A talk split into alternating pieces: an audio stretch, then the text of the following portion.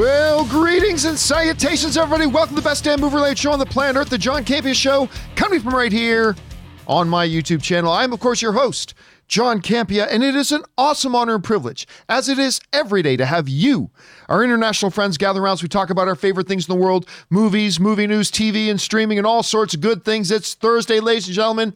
That means it's game day for Jackass. Very excited for Jackass. I know Ray is super excited for Jackass. Gonna go see that tonight. I'm not kidding. I'm very excited for it. I'm I think it's going to be a lot of fun. I'm very, very excited for it. Anyway, joining me here today in this celebration of Jackass Day, sitting right over there, he is the producer of movies like Agent Cody Banks, director of the William Shatner film Free Enterprise. He's worked on the, the documentary stuff, uh, material for like Lord of the Rings, Superman Returns. He's got Tango Shalom was out this year. He's attached to Dota on Netflix right now. What can you say about Mr. Robert Meyer Burnett? Robert, how you doing today? Well, apparently I have no short-term memory. I can't remember the conversations we had less than a half an hour ago. That, John, it's great to be here for another fine day, uh, another glorious day in the core. I, where all that came from is that so when Rob walked in today, I mentioned, "Oh, hey, there's the Madame Web thing with Dakota Johnson. Cool." And that was about a half hour ago. And then about 3 minutes before we start the show, Rob looks up and goes, "Hey, guys, uh, they're saying that Dakota Johnson is joining the Sony Spider Verse as Madame Web, and the three of us just look at him. It's like, oh, we had this conversation a few minutes ago.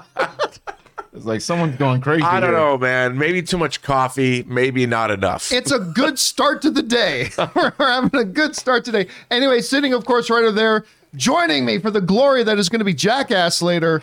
He's going to be joining you guys in the live chat uh, during the show today. He is, of course, Ray Ora. Ray, how you Hey, doing? hey, hey, what's up? Good to have you here. And sitting right beside him, she is a vocal coach. She teaches voice acting and animations. You've heard her voice in a bunch of the animations you guys have probably watched. Ladies and gentlemen, it's Chris Carr. Hey, how you doing? It's good to have all of you guys here, and it's awesome to have you guys here today joining us for another fine installment of the John Campea Show. It's always a glorious day in the core. It is another. it's- I love the core. I love the core. Every meal a banquet. and Chris Carr is our own centipede. That's right. It's a little throwback. Out of context, it always makes me go, wait. oh, okay. Context is king. Anyway, Between guys, Starship Troopers and Centipede, we're doing well. we're, we're all lined Starship up. Troopers was my first VO or job. uh, aliens, I meant. Was that you did start? You worked on? I uh, did the the very the animated film that they produced was the very first voiceover job I ever Yeah. did. Really? Yeah. Were you a centipede? No, I was an AI and a bunch of soldiers. Uh, Stephen Foster, who's a lovely, lovely ADR director, was in my bar, and we had a great time. And I was giving him lots and lots of drinks. And at the end of it, he was like, "You should come audition for me." And I thought it was going to be just a thing he'd forget about. And then he hired me for like that. Is 15 that the classic Hollywood yeah, story. wait a minute. Um, um, let's go back to you. Were, you worked at a bar, and I didn't know this. this was in Houston, Rob. Oh, Oh, this is prior This to was prior prior to LA. because we should have a bar here. Can you be a mixed master general? I Uh, set yeah. up a bar in the back of the studio, right beside Henry. Henry, Henry could like we we could put like a little apron on Henry. We could pretend like he's Super our bar. own. Yes. Anyway, guys, it is good to have you here with us today, joining us. We got a lot of stuff to talk about. Here's how today's show is going to go. We break the show down into two parts. In the first half of the show, we talk about some predetermined topics. Then in the second half of the show, we take your live comments and questions. The way you get a live comment or question in is if you're watching the show live, and only if you're watching the show live, you can use the super chat feature in the YouTube chat. It's open right now. A bunch of you guys have already been firing in a ton of stuff. We will leave that open for at least another 10 minutes, maybe until we've got too many questions that we're able to answer. Then we'll turn it off. So if you got a question or comment about any of our topics you see listed today, go ahead and fire that in. Uh, by the way, though, guys, if you're watching the show any other of the 22 hours during the day and you want to send in a question or comment for us to talk about, Rob and I now do a show called Mailbag, and we will do that several times. We've already done two episodes. We're going to do a third episode today, and that is the way you get questions on Mailbag, which is we do after the show a little bit later. You can send in. Is go down to the description of this video, and you'll see a tip link. Click on that or enter it in manually at www.streamelements.com slash movieblogtv slash tip. You'll be getting your comment or question on Mailbag if we deem your comment or question appropriate to be used on the show, of course. And of course, you'll be supporting the channel at the same time. And thank you to all you guys who've already been sending in questions for mailbag. Oh, one other thing, guys, a little piece of housekeeping keeping here. If you guys need your daily fix of the John Campea show, but you can't be in front of a YouTube video, maybe you're commuting or jogging or at work, good news. There's an audio only version of today's show, an everyday show, that we call the John Campea Show podcast. That puts up on all the major podcasting apps of choice. Whatever yours is, go there, search for the John Campea Show, and subscribe to it today so it'll be there when you need it. Okay, guys, with that down, let's hammer a number of off the tops that have come out here this morning, shall we? And we're going to start off with this one. You know, one of my favorite movies of the year it's not going to end up as, as my number one and it's it's it may not even end up in my top two but one of my favorite movies of the year was and and it was my most anticipated film was denis villeneuve's dune i i just when i saw dune i could not believe what they were uh, able to accomplish like i don't think number one they've ever been able to bring dune to any kind of a screen whether it's the big screen or small screen and bring it to life the way that Denis Villeneuve did in this. And honestly, I don't know that it could ever be done as well. I don't know it can ever be done better than it is. And I absolutely loved it. My wife Anne, who I saw with the first time, loved it so much she became instantly obsessed with it. She turned to me after the movie was over, said, "I like it more than Star Wars," and she loves Star Wars. And she's been obsessed with watching it. Like then we got home and she watched it like every day. She had it on every day until it wasn't on HBO Max anymore. And then she's like, "Well, I'm going to buy it now." Then, like and a lot of people had this reaction. Well, we're getting into awards season. And we're starting to wonder what kind of success can it have? Well, the first major ones that have kind of led out is the BAFTA Awards. For to make it very reductive, it's the British Academy Awards, basically, to, to be really reductive about it. But Dune leads the field with 11 nominations. This comes to us from the folks at the Hollywood Reporter. Right, Denis Villeneuve's grand sci-fi spectacle Dune has emerged with 11 nominations for the 2022 BAFTA Film Awards, uh, as unveiled on Thursday, leading the pack of 48 films that will be vying for gold statues at the ceremony on March 13th. Dune's results are unlikely to surprise too many. The film was hotly anticipated to dominate, especially in the craft categories. As it has done, it also bagged a Best Film nomination. Uh, there are other eight nominees, including The Power of the Dog. Kenneth, uh, six nominations for um, uh, Belfast, which I, I love Belfast. Uh, but the nominees uh, elsewhere that are likely to have industry talking with the 2022 list awash with new faces, unexpected additions, and several major absentees. But anyway, we go down and take a look at some of the major categories. The best film nominations for BAFTAs are Belfast, no surprise. Don't Look Up. I'm I like Don't Look Up. Don't get me wrong. I like the movie. I I'm just surprised it's popping up on all these best picture lists. I, I don't think it's that good, but that's just me. That's just my own opinion. Anyway, Dune, Licorice Pizza, Power of the Dog. Also, Lic- Licorice Pizza is another one that I like, but I I just don't see the brilliance that a lot of other people are seeing. But that's okay. All films are subjective. And the Power of the Dog, and then a bunch of other stuff. I love that Dune is getting this kind of attention because I'll be honest with you guys as much as I liked it, again, not going to be my top two, maybe not my top three, but as much as I loved it, I didn't know if as many people would like it or like awards folks would love it, but they are. They're embracing it. I love seeing it. Rob, you're seeing that Dune is now nominated for the top award. It, it leads all films with 11 nominations at the BAFTAs.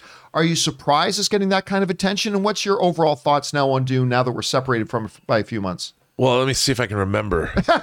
Um, uh, what? He did a movie called Dune? No, I, I- I think that it's undeniable that the craft on display in Dune is is impeccable. You know, I'm always banging on about verisimilitude, and I, I don't think I've ever seen a science fiction film that has the sense of reality that Dune actually has. I mean, it it's extraordinary. The cast is amazing. Uh, there's not there's not one place where I feel that Dune falls down aside from the fact that it's only half the story. But other than that, I mean, it's a staggering achievement. I mean, I I can't remember the last time I saw that on the Warner lot in the Steve Ross Theater, and it was an overwhelming sensory experience. Like, there's very few movies I've ever seen that do what Dune does. So it's not surprising that it's um burning up the awards charts, John, at As least it were. over the over across the pond. Um, Chris, you had a chance. What do you think about? Are you surprised it took one of the top five? Oh, because no. remember, BAFTAs are different. It's not like the Academy Awards where they'll have ten nominees. Yeah. This had a much smaller list. What do you think about it? I'm not surprised at all. And I am so jealous you got to go to that Warner Lot screening. I got invited to that and I couldn't go. So instead, I watched Dune as a screener. And Dune is something that should be experienced on a big screen. It was incredible. I uh, I just need to go see it again. Um, I just need to have the opportunity to see it on a big screen. But I think it does live up to all the things you want in a best picture, though. It is the big spectacle. Oh, it has gorgeous, gorgeous cinematography, the music, the sound editing. I mean, the the cast is impeccable. Like you, I do wish the rest of the story was there. I wish we had part one and two put together. Yeah. Um, and something I had to keep reminding myself too was that the pace was very reminiscent of the text itself, because there were moments where it'd be, I'm used to stuff moving a little faster than this. Come on, guys. But I think that's also I've just been programmed to to expect big explosions and lots of action and things really, really quickly. So this is a slow burn movie that is worth it, and I'm not surprised it's up for this nomination. I am still uh, agog and aghast that they did not greenlight shooting Dune Part Two immediately. Yeah. I, I, I don't like either. if you're I going to just- make that kind of an investment, like, I, I get it, I understand. Like they want to do Eragon, and we always go back to that one. We're going to make all three of those movies, and of course, in the words of Mike Tyson, everybody's got a plan until you get punched in the mouth, and they got punched in the mouth. You know, Universal was going, we're going to do all these monster universe movies, starting with the Mummy. We're going to do all this, and they got punched in the mouth. But with Dune, and with a top two or three greatest filmmaker in the world right now, Yeah. and you're investing that kind of a property and you know you can save money and just the logistics of it. I, i'm still flabbergasted that they didn't just greenlight shooting at the second one back to back. At any rate guys question is for you. What do you think about dune leading the way with 11 nominations for the upcoming bafta awards including a best picture nomination? Are you guys surprised? Are you happy about it? Maybe dune didn't work for you. Whatever you guys are thinking jump down to the comment section below and let us know your thoughts. All right, guys. With that down, let's go on to another off the top here, and that is this. You know, one of the biggest conveyor belt churning out machines of absolute shit movies is Netflix. Now, Netflix is great when it comes to their TV series. I mean, oh my God. And every once in a while, they'll squat down and, and squeeze out a diamond in the rough. Every once in a while, they will. They'll, they'll put out the odd movie that's really good. I don't like that image in my mind. Sorry about that. But every once in a while, you'll get an old guard, or you'll get an Right. Irishman, or you'll you'll get something like that once in a while. But in the stream of the seventy to ninety movies they put out a year, the vast majority of them are crap. But one of the things that Netflix has done really well lately is they they get all the movie stars now. Like all the big stars sign up and to appear in Netflix films now, and nowhere is that more more apparent than the brand new 2022 Netflix preview of their upcoming movies this year. And Rob, you looked it up. How many how many feature films have they got coming out this year? 88. 88 88 films. That's one and a half new movies a week. I mean, One and a half new movies a week. and, and, and you know, they, there was, I, like you said, star power. There's a lot of, I mean, there's a lot of fantasy oriented stuff. There's some science fiction stuff in there. There's obviously Knives Out is in there. It looked like I get excited, even though I know I shouldn't, John. I get excited. I watch this thing and I'm excited. So Am I wrong? No, I mean, listen, they're always good at making their movies look good. Like we'll see, like that movie looks good. Oh yeah, they're always great at that. and then you go and watch it, and it's like, uh, you know, whatever. But but there were some highlights in this thing. First of all, they did the one of the things they did that I didn't think worked very well was they did the whole uh, Deadpool breaking the fourth wall thing. And they did that with all their movie stars breaking the fourth wall. I thought that was a little bit cheesy. But other than that, you're getting like Jennifer Lopez in here. You're getting, I just had him and I lost him. You've got Academy Award winners in here. You got Ryan Reynolds in here. You got Ryan Gosling in here. You got Chris Hemsworth in here. You've got all these things. Now, of course, for me, the big thing, if I can find it here properly, there it is. This is the main thing right here Knives Out 2. Like that's the one, and that's the one they kind of held back until the very, very end. Obviously, they're treating Knives Out too like that is the crown jewel Right. of their film lineup this year. A couple of ones that I wasn't familiar with. I'll see if I can find them, but I think I've moved. Oh yeah, there he goes. We got Jason Momoa as some kind of a. What do you call him? He's not a. It's not a centaur. Is it a centaur? Is that what you he call looks him? like a character out of Saga. He looks So- exactly like a character I'm- right I'm out here of for Saga, that. right? Completely out of Saga. So there's that. The Gray Man looks really interesting, and that's the one, of course, we, we've got here with Ryan Gosling and Chris Evans is in the Gray Man. I, I mean, we've been interested in that one Yep. since they first announced it. The the Adam Project with uh, Ryan Reynolds that scene where he like kind of pulls out that staff and that that looks pretty cool. Yep. The the mother does look pretty interesting. They then also showed off uh, Enola Holmes 2. I'm not huge on the first.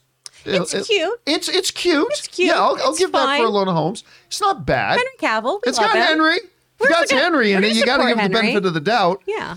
So you got Henry in it. Uh, what was one or two of the other ones they had in there? Um, what, did what, did any of them stand out to to you, Chris? Anyone? You're gonna make fun of me so much, Uh-oh. but I'm gonna. I, you all know how much I love bad Christmas movies. So Lindsay Lohan in Christmas in Wonderland.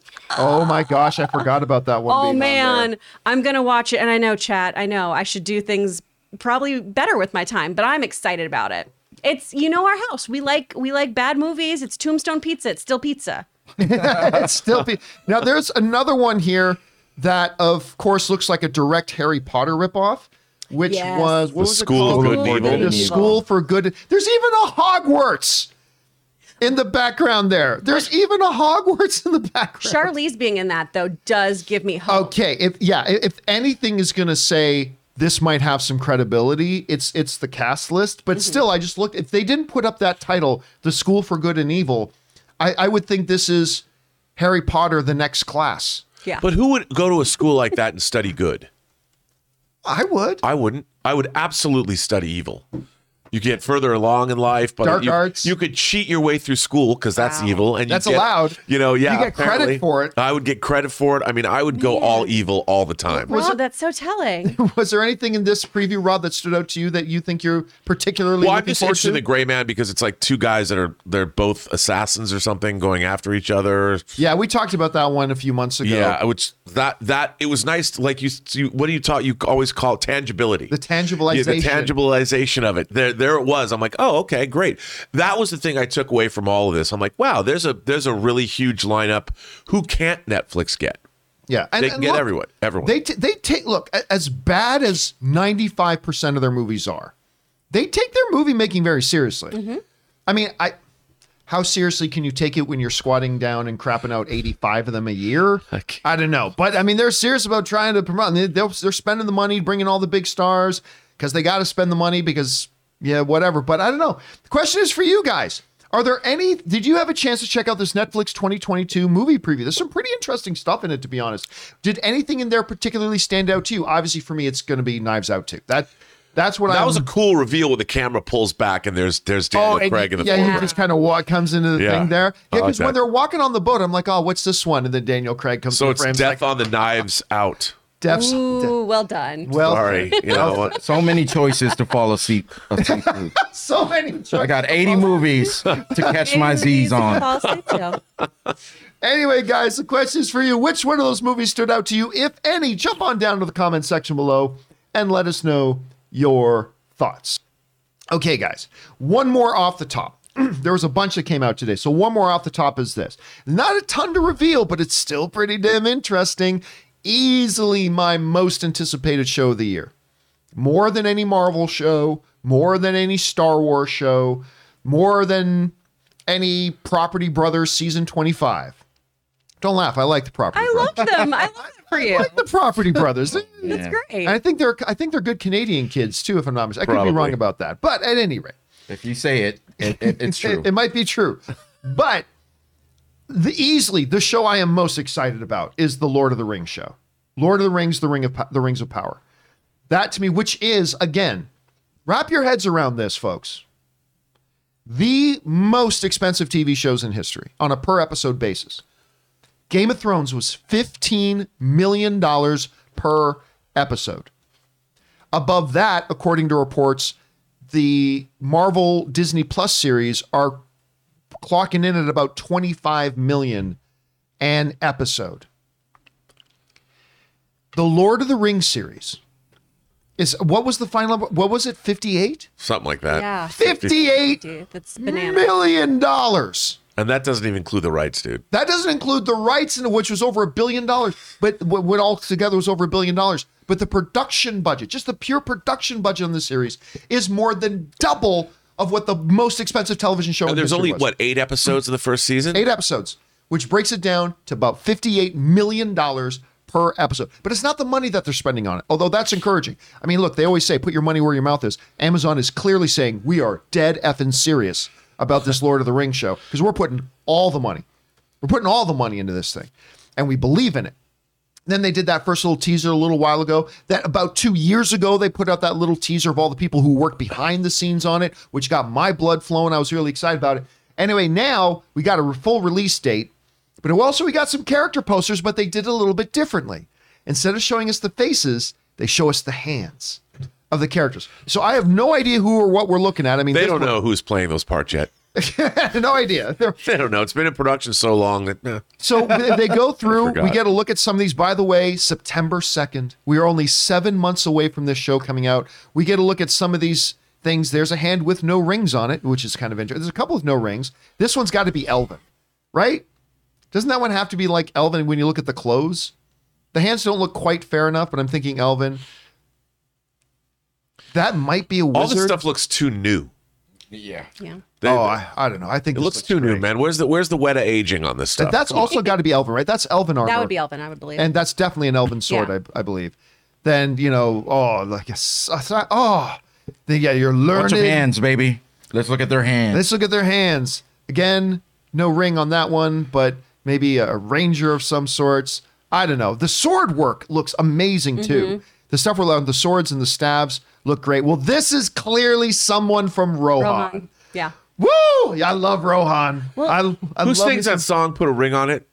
Beyonce? Beyonce. The Beyonce song. Yeah, they put should a have ring on Beyonce just do a, a cover An version of that Elven of her own of song. her Yeah, An elfin version of it. singing Uh, Sindarin. And then obviously, like uh, oh, I don't know if we got Jack and the Beanstalk going on here. There's gonna be a little bit of that in in the show. Again, they put out a lot. These are a lot of characters, and, and it just keeps going. I think this. I'm very excited. Very. Look at how many of they have. More Rohan. We got a simple Muna. Yep. They should have got a taller cameraman. They should- It's way too low, man. Come on, let's see their faces. Well, it was a, clearly a Hobbit. All right. It was a Hobbit. It was a taking hobbit. They got photos. to take the, but I- again, they're, they're- like there's more. Like the, these, they really are putting out. And then G. Oh. I wonder what that one Oh, is. That one's probably the best one right there. I wonder what that one is. September 2nd. So look, it's again, we're not seeing faces, we're not seeing the, the full characters, but just the fact that they're now just starting to roll out the stuff. Again, you mentioned it already, Rob, the tangibilization. Tangibilization. I love all Hey, those are nothing like the new marvelous Mrs. Maisel poster, but I'll I'll, I'll allow them. Come on now. You know, uh, I, I got to ask because there's only one person in this room who literally has a pet named after a Lord of the Rings character. Gimli's son of Glóin. Is the name of one of your dogs. He's the best boy. Um, w- you've seen these. You're obviously excited for the show. What stands out to you about these images? I am so hyped. Uh, The the two folks from Rohan is really Yeah. what stood out to me because the other things like I'm I'm not as great at the iconography. I'm no Stephen Colbert. I'm so excited to watch him break down these posters because he's such a Lord of the Rings nerd. But this just gets me even more excited. Um, this is a show too that I'm planning on watching long distance with my best friend. She loves the Lord of the Rings as much as me. She has a Simple Muna uh, tattoo she's designed for somebody. Like I'm just so hyped to watch this and geek out to this. Robin, what stands out to you as you look at these images? You mentioned they kind of look new to you. Well, yeah, you know, they look too. You know what? They look. This is going to seem weird. They look a little TV and not enough feature film for me. And I thought with all the money mm. that they're spending, they just look like it's a fashion shoot. Right. I, I want to see blood. Where's the blood and dirt and sweat on the? But I get it. I get it. It's. I thought it was a cool way to start promoting this series, get people excited. Uh, I hope that means you know when they drop posters, sometimes that means they're going to drop an extended trailer. Perhaps I don't know. Uh, it'd be nice if they did. But I'm excited. I mean, you know, like you, John, I think this TV show is either going to be amazing. Can you imagine if it's just kind of like, nah, it was all right. I mean, it, this is either going to be a spectacular triumph, or it's not going to be that. Or I, I mean, I, can't, I just can't imagine. It's still a TV show. Like I, in my mind, I'm like, okay, this TV show, each episode costs more than many movies. I mean, Star Wars cost what nine million dollars when it was made back in the '70s, uh, and now we're getting a show that is basically ten Star Wars. Yeah. If you go back to that original budget, uh, this show better. Like I, I, I want to grow wings or get superpowers after each episode because that's how much I feel this show should give to all of us. You know, it's it's funny too because a lot of people will say, "Well, they make their movies now with, or they make the TV shows with movie budgets now," and it's like, no, they don't. No. not even not even close. This is Yeah. Y'all see those trick arrows in Hawkeye? No, that's not a movie budget. yeah, no, especially even even if those numbers are correct and each episode is like a twenty-five million dollars thing, right? Okay, so that means if you put about three of these episodes, because some they'll range anywhere from thirty-five to forty-five minutes, sometimes fifty minutes. Okay, put together three episodes, seventy-five million dollar budget. Okay, that's great for a, an indie film or a mid-level budget movie. But if you're talking actual Marvel movies, which which run one hundred and seventy-five million dollars to two hundred and something million dollars, i- the TV budgets don't come close. So No. please stop with this. They're making the shows now with movie budgets. There's only one that does, and that's Lord of the Rings. Now, whether or not we'll see that, Right. that's going to be another question. I mean, it's still going to be an hour long show. You know, what are they going to give to us in that hour long? I don't know. I cannot wait though. but I, can't yeah, I know it's. I think it's going to be great, but I just can't imagine uh, if my life isn't changed after every episode. I'm going to be disappointed. All right, guys. Question is for you. You had a chance to see these posters September 2nd. September 2nd, these things come out. Are you excited for it or you're not? Remember, we're still seven months out. This is just meant to be little tastes. Seven months out. We're going to get the real marketing as we get much closer, but still, I'm excited to see it. Whatever you guys are thinking, jump down to the comment section below and let us know your thoughts. Okay, guys. With that down, let's move into our main topics here today, shall we? And how do we select our main topics here on the John Campea Show? Well, it's really rather simple. You guys come up with them. See, whenever you come across a big topic, issue, or story that you guys feel we need to cover as a main topic here on the show, just go anytime 24-7 over to www.thejohncampeashow.com slash contact. Once you guys get there, you're going to see a form. Fill it out with your topic or question. It's absolutely free. Hit submit, and then maybe, just maybe, you might see your submission featured as a main topic here on the John Campea Show. With that down, Chris, what is our first main topic today? First topic is coming from Jared Smith. Hello, John and crew. Love the work you guys do. Thank you. So, the first three episodes of Pam and Tommy released on Hulu, and I know you've had interest due to Sebastian Stan and Lily James. Lily James. I'm curious to know if you've seen the episodes yet and what your thoughts on the show are so far. Thanks. And as always, bring on the filthy. All right, thanks a lot for saying that in, Jared. And yes, uh, we've had this. Look, we talked about the the Pam and Tommy Lee show last week. There was some controversy about whether or not they should be doing these things, and you know, I, I believe you should be telling these stories. These are stories that are about and happened in public and and stuff like that. And I, and I get it. So that that debate aside, which we're not going to revisit again. I was fascinated when they mentioned it because at first I was just like, we're going to tell the story about a sex tape. I mean, who cares? And then the more we thought about it when we saw the first teaser for it, yeah, and we saw the first trailer for it, I remember thinking, oh, looks like they're actually going much deeper than that. right. And I decided last night, Ann and I, because it dropped yesterday, and Ann and I decided we're going to sit down and watch it. And there's some really good reactions, some lukewarm reaction. I'm going to tell you what, I thought this show is great. Wow. I, I, I honestly think it's great. And it is not the show that I thought it was going to be. Because, listen, we get to the end of episode three, and they're just really starting to get into the sex tape. Right. Like everything else in, in those three episodes is really about laying this incredible context. A lot of stuff I never knew. And it's so funny because, like, the first episode is just all about Seth Rogen's character, the guy who ultimately gets the sex tape, right? It's really focuses completely on him. And then as I'm watching this and his interactions with Tommy Lee and, and stuff like that, I'm like, I'm watching it and I'm like, if this was just a movie and not real life, I'd be like, you get that sex tape and you release that sex tape to the public. Because, like, you're like, oh my God, this guy has been wronged.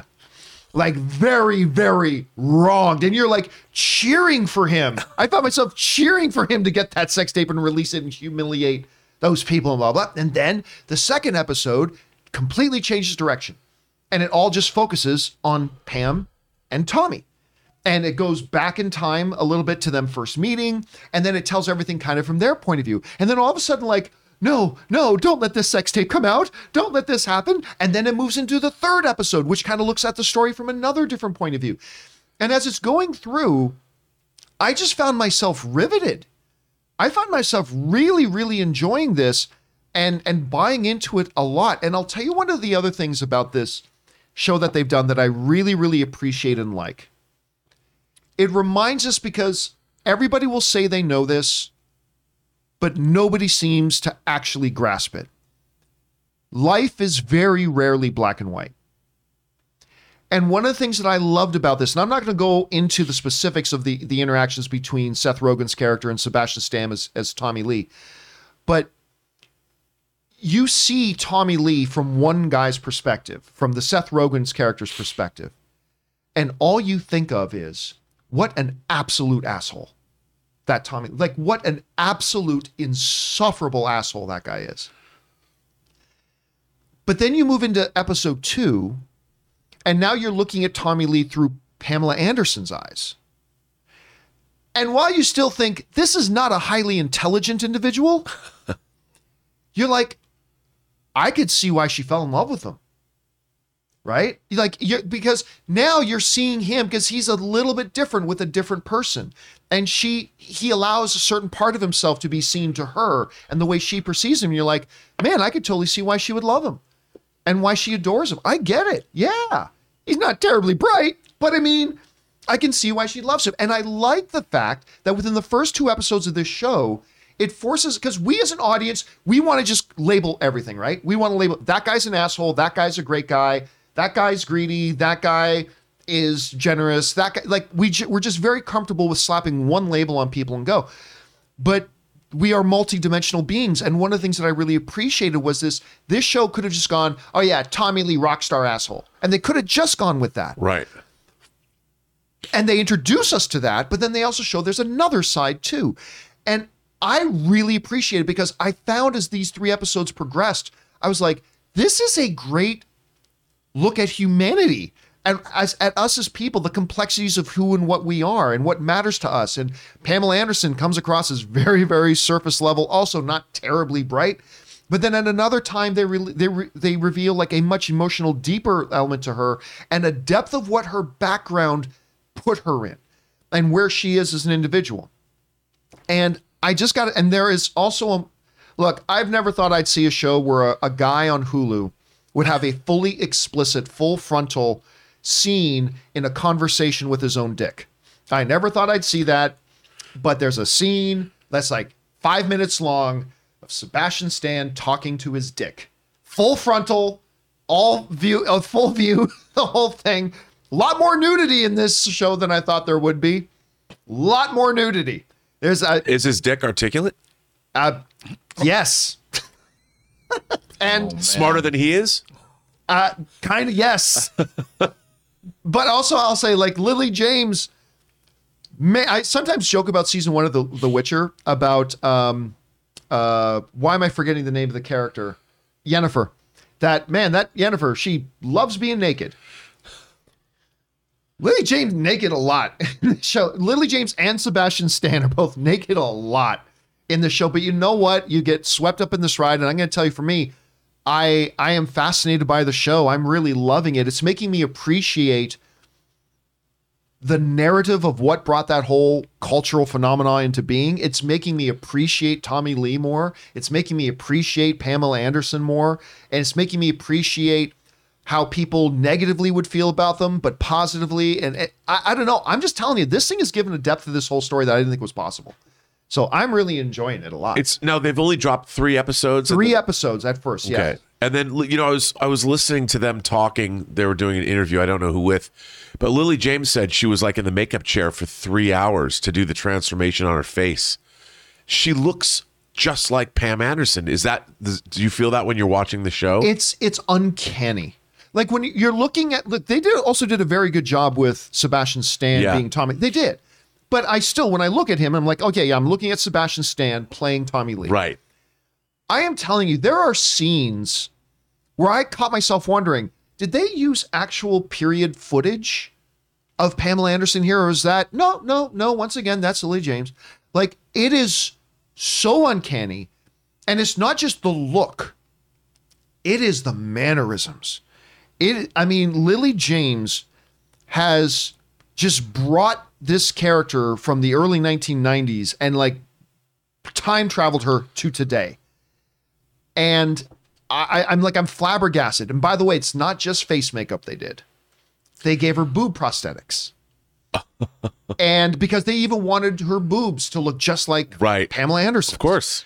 and but that's part of it like the whole every time you're looking at her you're hearing her her her articulation. You're seeing her mannerisms. You're seeing her physically. It's like it's just that's it's i'm looking i'm not looking at somebody playing pamela anderson. I'm looking at pamela anderson. It's crazy what they were able to do. So i mean yeah i, I like to not now, now listen i wanted to ask you chris like where do you have an anticipation for this show like where is it at like have you been looking forward to it what's what is interesting to you about it do you want to see it do you not where are you at with it I'm still intrigued. And there have been other reports, we won't get into it too much, of how they've tried to reach out to Pamela and everything like that. So, you know, it is, again, this isn't a black and white issue. We're not sure how everything shook down in pre and post production. Um, the thing I'm most excited about, though, now, honestly, is Jason Mantzoukas voicing a penis. I mean, I love that guy. And that that does get me uh, a little more interested in seeing this to just see how that whole scene shakes out. But I, I'm really impressed, too, like y'all are talking about the whole scene thing. shakes out sorry maybe, maybe you'd have to have seen the episode no. Oh, the whole scene no. Oh, shakes no. out okay that's Oh, i see what you did oh there no, I didn't mean to. Um, but I, I am, I am really intrigued though to see the transformative properties that happen here. Like the makeup artists here truly are wizards, and it. Everything I've seen to it looks like the two of these actors really, really inhibit these roles, inhabit these people really, really beautifully. And I'll, I'll tell you what else. Like, as ridiculous and stupid as their whole relationship was, because you realize, oh, they, I, I, if I interpret it right, they met and were engaged five days later. Like, I've known people, no, I'm not kidding. I have literally I think they got married five days, four days later or something. didn't or, they? or like within the week or Yeah. something like that. But as as as stupid as dumb as a decision that two people like that make on based on that, I will tell you what. When these two were on camera together, you felt the electricity between them.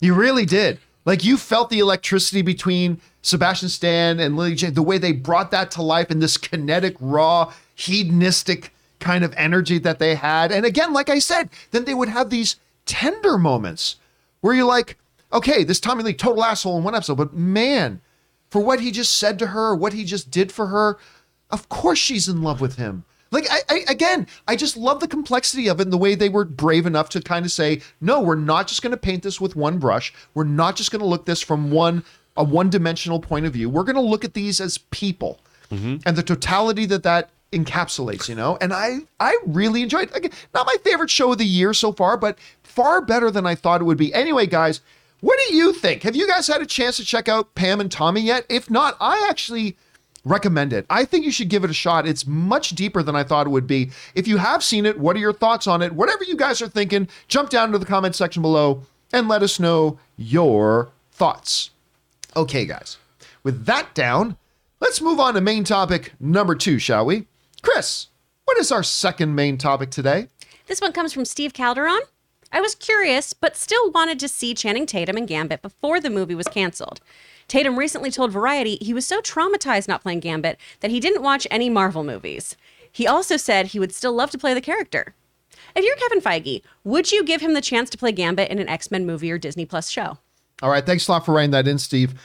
Look, I'm going to tell you what, unpopular opinion. When they announced that Channing Tatum was going to play Gambit, I loved it. And, and it was very reminiscent again of when they announced Ben Affleck was Batman, and everybody laughed up. I said, I love this. And when every when they announced again with Batman, when they announced Robert Pattinson, I said, this is going to be great. But everybody was laughing at it. And I remember when they announced that Channing Tatum was going to play Gambit, everybody laughed. And again, there was a long period of time that I believed and said on my various movie blogs and shows and podcasts that Channing Tatum was the worst actor in Hollywood getting regular work. He and I you don't like Magic Mike? Uh, now, now hold on a second. Come on, man. There, there was there was a period of time that I really felt that this Channing Tatum dude was absolutely the worst actor in Hollywood that was getting regular, consistent work. But this dude dedicated himself to being a true actor. And he worked and he worked and he trained and he trained and he got instruction and instruction and he never let up. And eventually you start to see the evolution of him as an actor. and getting better and better to the point now that I don't just think he's decent. I get excited to see Channing Tatum in movies now. I actually think he's really good. I think he's come a long way. And when they announced him as Gambit, I thought, you know what? This works on several levels. He's evolved as an actor. He's got the the the presence of it. Like I look at him, I think this guy could could play that. His acting chops have gotten up to a level, and he can absolutely bring the physicality. When you look at his dance background, this dude can bring the physicality to this role, and I think he would be a great Gambit. Now, a lot of people disagreed, and that's fine, but they were moving ahead with it. Fox was going to do it. They were like they they had already hired cast, they had rented production offices, they had done everything, and then Disney took over Fox, and it went away. Uh, this comes from folks over at Coming Soon. Write the following: They would call him flamboyant. Uh, this is Channing Tatum speaking. They would call him flamboyant in his description. Tatum said, "I wouldn't. He was just the coolest person. He could pull uh, anything off." Most superheroes, their outfits are utilitarian. Batman's got his belt. Gambit's like, nah, this shit's just fly, bro. this just walked down the Paris runway last year. He's just wearing the stuff that's so dope because he loves fashion. Uh, Reid Carolin also spoke on the film, telling Variety that the movie the movie itself was on the one yard line and that the duo had even set up production offices, cast the film, and was prepared to begin shooting in New Orleans. They were actually going to shoot right in New Orleans, which is perfect for, for that setting. Unfortunately for them, the chance of bringing Gambit to the big screen all but fell apart after Disney merged with Fox, a move that Tatum says left him traumatized and unable to watch any recent Marvel films. Once Gambit went away, I was so traumatized, Tatum said. I shut off my Marvel machine. I haven't been able to see any of the movies. I loved that character. It was just too sad. It was like losing a friend because I was so ready to play him. That again comes to us from the folks at Coming Soon, uh, quoting Channing Tatum. Uh, here's the thing this he wasn't just an actor cast in the role. He was the creative engine behind it. He was the one bringing everybody together. They had spent years putting this together. They got the script where they wanted it. They thought they had been given the green light. He even showed up on the panels at comic-con with like with the fox you know cast and everything. They were ready to move forward with this. And then it went away. Do i blame disney for that? Absolutely not. Disney has their plan they have their vision, they have their universe, and they are going to do, and Kevin Feige is going to do what is best for his plan. And that didn't include Gambit, at least not at the time, and it didn't include Channing Tatum. I don't blame Kevin Feige. Do I lament for Channing Tatum? I do. And listen, he's not alone. There are hundreds and hundreds and hundreds, if not thousands, of many, many projects that people have worked years on every year and feel like they're going to get it made, and then it's all pulled away from them every year. This is not a rare case. This happens a lot. Maybe not on the scale of a comic book movie, but it happens all the time. But still, I lament for him for that and for the fact that I wanted to see him as Gambit. I did. I still to this day think he would be great. Now, obviously, when they took over Fox, Gambit, for those of you who do not know, is a mutant. And Kevin Feige said, I am five years away from, be- from being ready to bring in mutants. Nobody believed him. They thought, no, no, mutants are going to show up in the next, no, and they never did. But he said, it's five years away.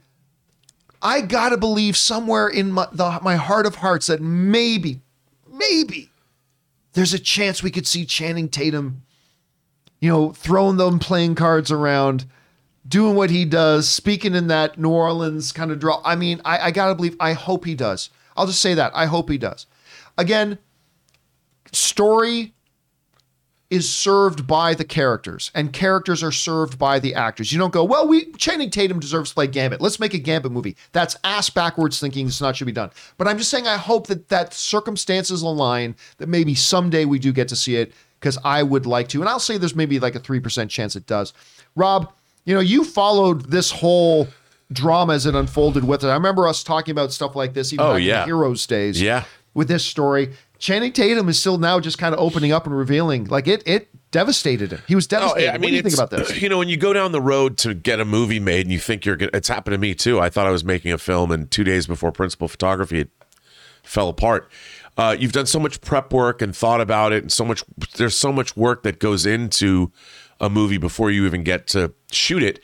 It's heartbreaking because it's not just the work that's involved, it's your mindset and what it does. You you in your mind you have to have seen yourself making a project even before you make it.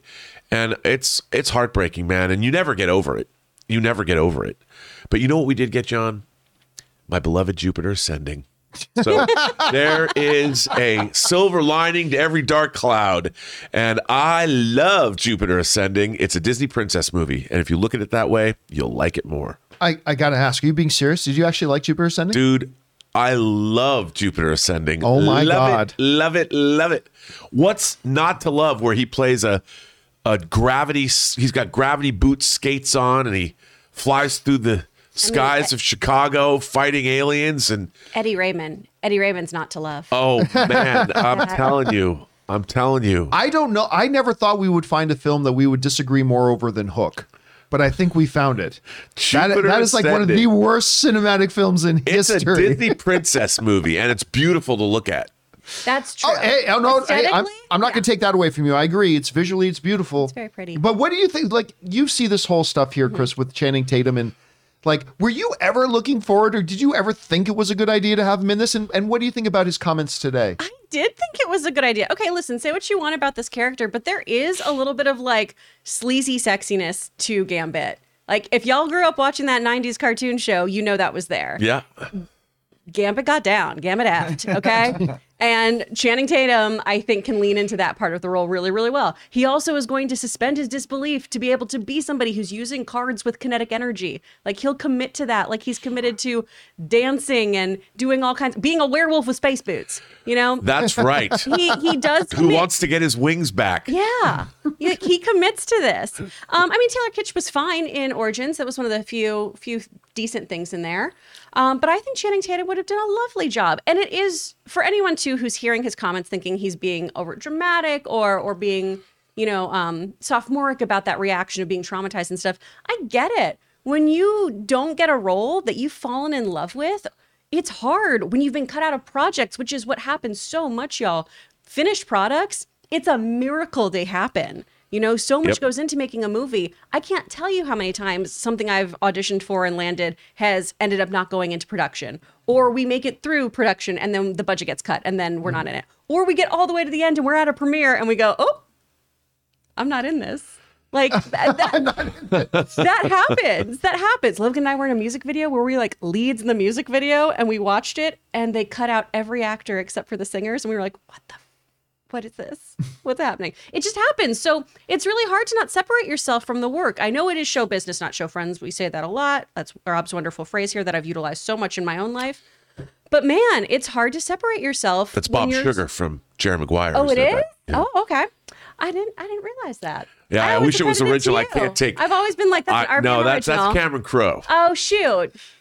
But I mean, but still. then take that and amplify it by it's not just a like because you know Erin Erin Cummings, who's had a lot of roles in a lot of big TV shows, where it's Blacklist, um, uh, Nip Tuck, Mad Men, The Flash, Mm-hmm. Rookie. I mean, on and on and on, right? But that also means there were roles she didn't get. And I, I remember, you know, she's always kind of like gets excited about a role that looks like she might get and you don't get. But now compound that with it being not a role you almost got, but a project you've been spearheading for almost 20 months. Yep. That you've been pouring yourself, making every call, phone call, calling in every favor you have, bringing in every creative friend you have, making every contact and connection you have, and pouring yourself for like 20 months into it, and you're building it, and you think this thing is happening, and now you're moving forward. This is going to be your baby. And then after almost two years of work, a year and a half of work, it's gone Yeah. by something that isn't even remotely connected to you. Like Yep. it had nothing to do with him, and it was just, mm-hmm. oh, the company that was going to do it just got bought, and the company that bought it doesn't want to do it. It had nothing to do with it. It wasn't even that you dropped the ball. It was that circumstance. Shit, I can't even imagine it. Yeah. That must that must have been horrible. Anyway, guys, question is for you. What do you think about all this? Do you feel bad for Channing Tatum? Talking about that, it still kind of scars him. He's it still devastated him.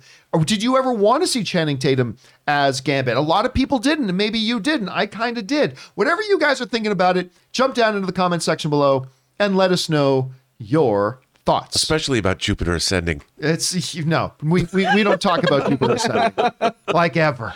Anyway, uh, no, honestly, guys. Now with that down, let's move on to main topic number three here, shall we? Chris, what is our third main topic today? Third topic is from Gary Altright. Hi, John. First time, long time. I've got to thank you for turning me on to John Wick films years ago. They're now some of my favorite action movies ever, and I loved part three and Halle Berry's Sophia character. I read that she may be getting her own spin off movie.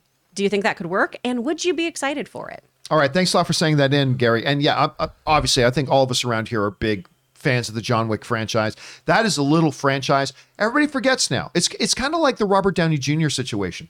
Everybody forgets that before Iron Man happened, Robert Downey Jr.'s career was not much, right? He was starting to get little projects here and there and doing some good stuff and whatever, but he had already two strikes.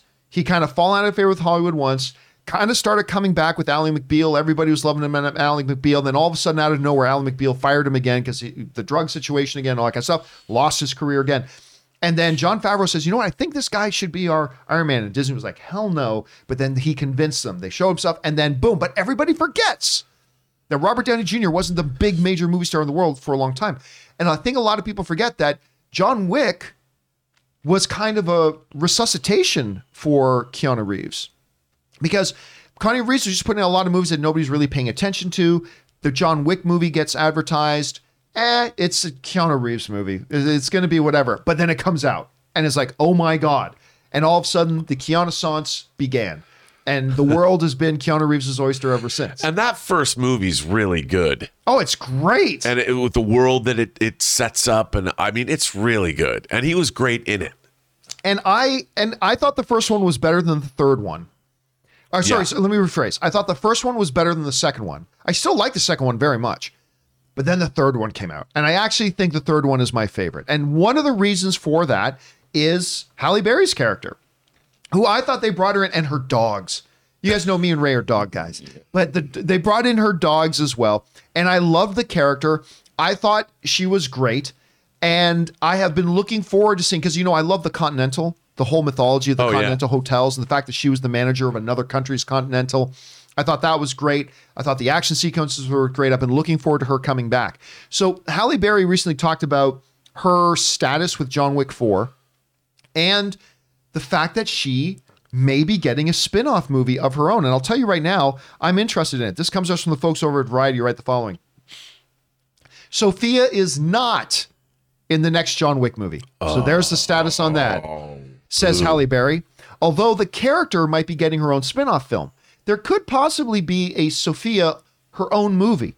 So she might not be in John Wick, but she might be doing her own thingy thingy, Berry added, that starring in her own John Wick spin-off movie would be putting some ointment on a little sore, alluding to her James Bond spin-off movie that never happened. Berry played Bond girl Jinx opposite Pierce Brosnan in 2002's Die Another Day. Bond producers Barbara Broccoli wanted to give Berry's Jinx her own movie, but the studio balked at the intended $80 million budget and the project was killed.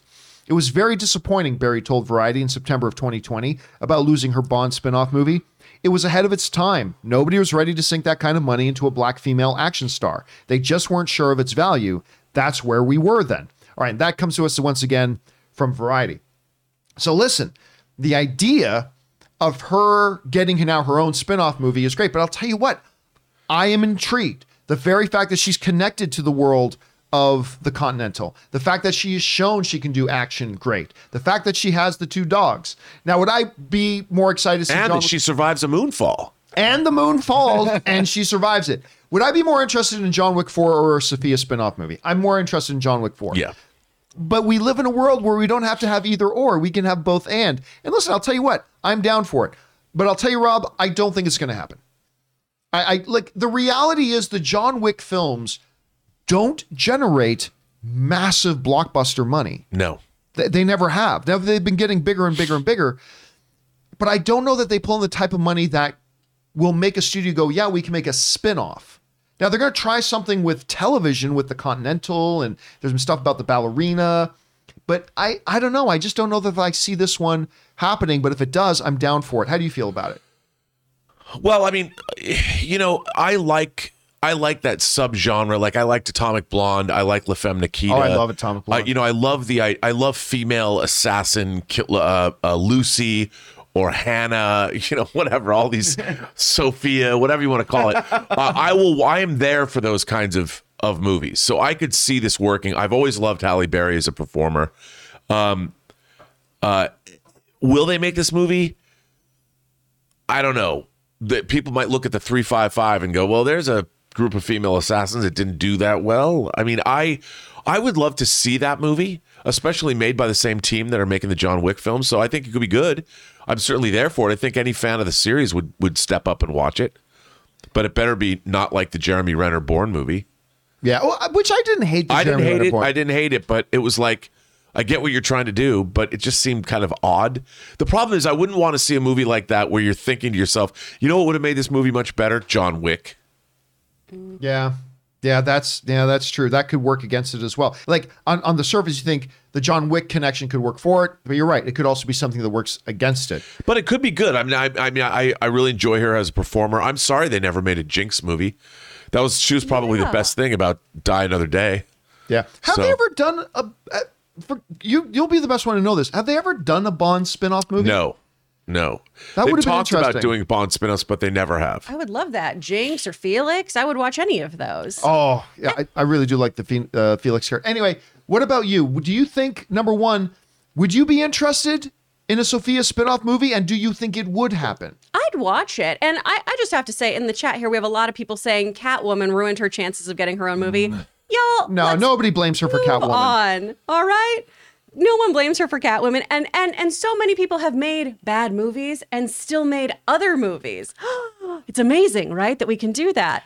This is not a, a causation equals this kind of situation here. I would watch these films. I think she's a really great character. I think she's a really great actress, and you know, just like we talked about for Moonfall, like she tries. She really, really tries to deliver on scripts that aren't that great sometimes. With everything that's wrong with Moonfall, and there's a lot.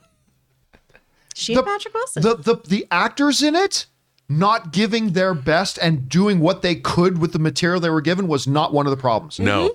they committed. Both the act- all three of the leads. Patrick Yeah. Wilson has a place reserved for him in heaven. yeah, for his what- performance. And, and Halle Moonfall. Berry, I mean, she tried her best. Like, I'm sorry. When there's a line, one of the worst lines I've ever heard in a movie that just made me want to slam my head into the seat in front of me, when the NASA director is uh which is he turns to her because she's like the assistant NASA director.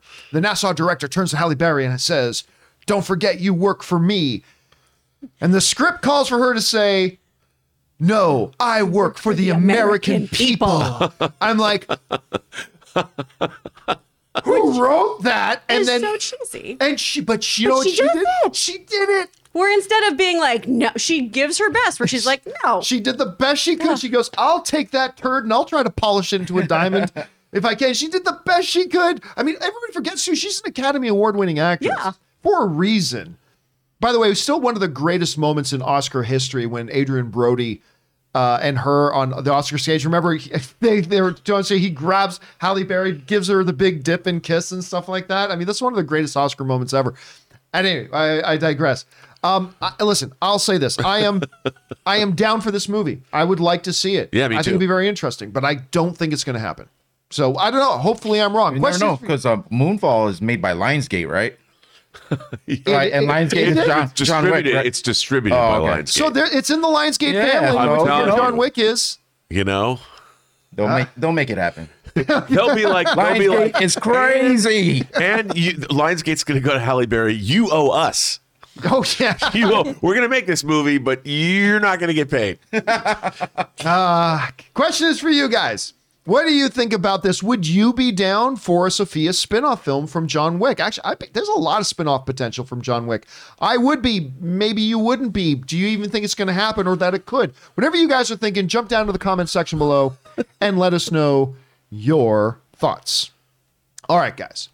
With that down, let's move into main topic number four. And I'm going to warn you guys right now for those of you who are watching Peacemaker but have not watched last night's episode of Peacemaker, we're going to talk about Peacemaker and we are we are going to talk about it openly so there might be some spoilers involved here. It's a TV show, but if you if you want to avoid this part of the discussion, just go ahead and mute your uh, computer and then wait until you see the next topic pop up and then you can unmute your computer. But I'm just giving you a heads up warning on that right now. So there's your warning. So Chris, with that warning being given, what is our next main topic today? This is from Thomas Madden. Peacemaker just keeps getting better and better. Yes, it does. There's not a weak character on the roster. It's hilarious, but seems real all at the same time. Can't wait for tonight's episode and hear your thoughts on it. Well, obviously, when he says tonight's episode, obviously he he wrote that in yesterday, uh, and of course, last night was peace. It's it's kind of good. You get back to back. Like Tuesday nights for us is Book of Boba Fett night. Then Wednesday night is Peacemaker night, which is a and then Thursday is game day for Jackass. so it's been a good week for me. I'm looking forward to seeing Jackass. So anyway, last night the Peacemaker uh, comes out, the new episode of Peacemaker, and I, I'm going to tell you what the the jaded, bitter, disappointed fanboy in me who's just always waiting for the second shoe to drop. I've been waiting for the Peacemaker episode that's going to make it jump the shark. The Peacemaker episode that's going to tell us, ah, that's right, this is just a low budget Warner Brothers whatever thing. I've been, been waiting for it. I've been loving the show. I have. I absolutely love this show. I think it's the best thing DC's ever put on television. But every time I start an episode, I'm like, I'm wondering if this is the episode. Well, That's last be when night, it jumps the shark. James Gunn came back to write and direct again. Yeah, I think he wrote all of them. But so there's one or two he didn't direct, and even those ones were great. So he actually wrote and directed this one again as well. So I'm like, okay, we'll see where it goes. And damn it, Rob,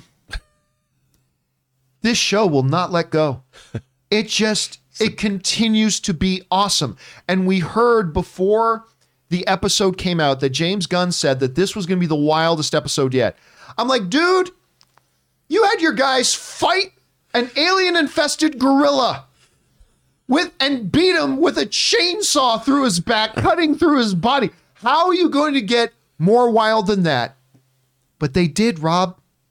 They made it last night's episode of Peacemaker was the wildest one yet. And by the way, if I didn't already love Eagly, Eagly, it's like when Eagly starts killing fools. I'm like, first of all, that one shot at first was grotesque when Eagly knocks the guy down and starts pecking his eyeballs out. I'm like, oh my god, that poor guy. Well, and shout out to D. Bradley Baker, who's voicing an eagle and making all these eagle noises, doing all that. Like, ah, it's amazing. So Eagly is kicking ass. Again, I'm just falling in love more and more with the dynamic between Vigilante and Peacemaker. I just love that character even more. It's like there's this one scene where it's like, what do you think? Vigilante and me are idiots? And it cuts to Vigilante. hey guys, which one's Eagly and which one's me? I'm like, oh my God, this is so unbelievable. But then the alien infestation. the Bailey. I never thought I'd ever see alien butterflies invade the Earth. or all invade the, the, all town, the little the ships room. come out and also but we've seen like oh an alien go into somebody's ear. James Gunn decided to go really graphic. oh, yeah. Because when the aliens are going into the mouths, I'm thinking, okay, it's going to crawl down and no blood splattering and all this kind of stuff. I'm like, this is kind of uncomfortable, but wild. And then they start, they invade the the police station and they start like, That was awesome. It was so oh good. That was awesome. and and then John Cena at the end. You know what? If I had read this in a script, I would have said cut. The, I would have said cut this out. It's just going to take up screen time. Is the scene where John Cena is just sitting down at the end, and was it Home Sweet Home? Is that what he's mm-hmm. playing? Home Yeah. Home Bad. Motley Crue. Yeah. He sits down at the piano and he starts playing the the piece. And if you had if I had read that in the script and said, okay, 90 a minute and a half of just John Cena sitting there playing the piano. I said, no, that's gonna drag. Take that. But I'm watching it and you felt every emotion. You knew they didn't show you flashbacks. But as he's playing the piano and you just see his face, in your own mind, you can see what memories are going through his his mind. The way they set that all up. And I was expecting White Dragon to bust through the wall at the end of him playing the piano. That didn't happen. That's coming. By the way, White Dragon getting his freaking stuff all on. It's like, what's going on? Oh my god, this show gets better and better. The Murn stuff. The, by the way, the title of this week's episode, Murn, Murn after, After reading, Reading. Ah.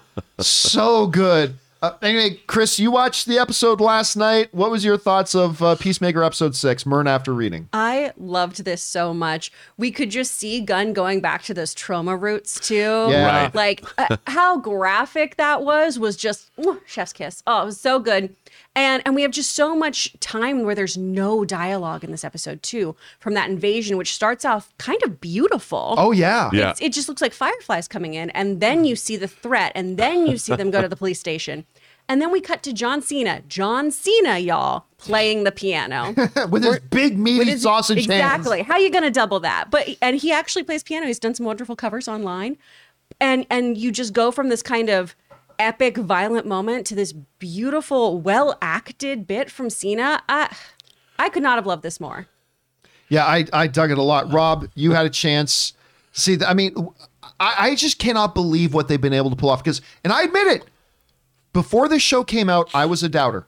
I saw the pre, and I love James Gunn deep. Like everybody knows, I'm a huge fan of James Gunn.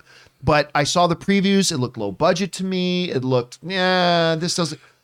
I can't believe uh, how. What did uh, how did last night's episode start? Dude? I, I loved it. I mean, look, you know, between Slither, the Suicide Squad, and this, uh, James Gunn has a way with alien invasion, invasions, and uh, I'm so there for it. I mean, it, it, it was. Uh, it, the thing is, you know, this show is just so delightfully bonkers that from scene to scene, I really have no idea what's going to happen next on the show.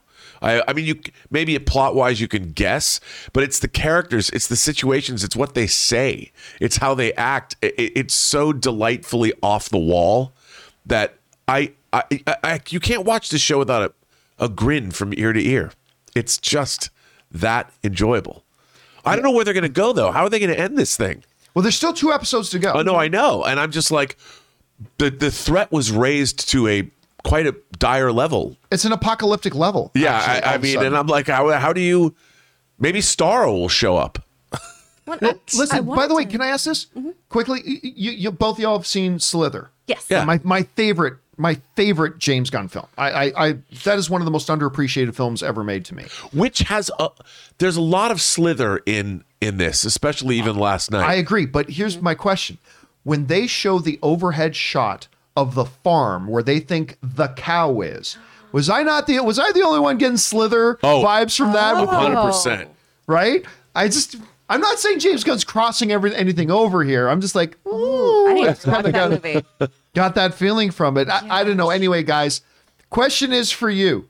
Did you have a chance to see Peacemaker burn after reading, which I loved? And by the way, there's still some iffy, like what was, where's Judo Master? I guess he's still hooked up to the IV. When he was trying to say to, to him, when he was trying to say, what was he saying? The, butterflies aren't.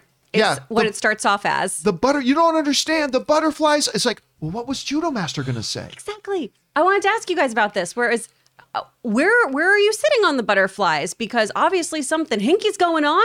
They don't seem like they're here to be nice to us. But then is Murn lying because Judo Master was saying something? Like I I do not know where this is going. But then, and, but so I was I was watching that episode with the assumption Murn is the bad alien, and all the other ones because of what Judo Master said, the good ones. Mm-hmm. But then last night's episode happens. And exactly. I'm like, I ain't so sure about that anymore, right? It's like, so I don't know. I've so much to find out. Two more episodes to go. Question is for you guys. What did you think about last night's episode of Peacemaker? Did you like it? Did you not like it? Maybe the show hasn't been working for you. Maybe it's your greatest show ever. Whatever you guys are thinking, jump down to the comment section below and let us know your thoughts.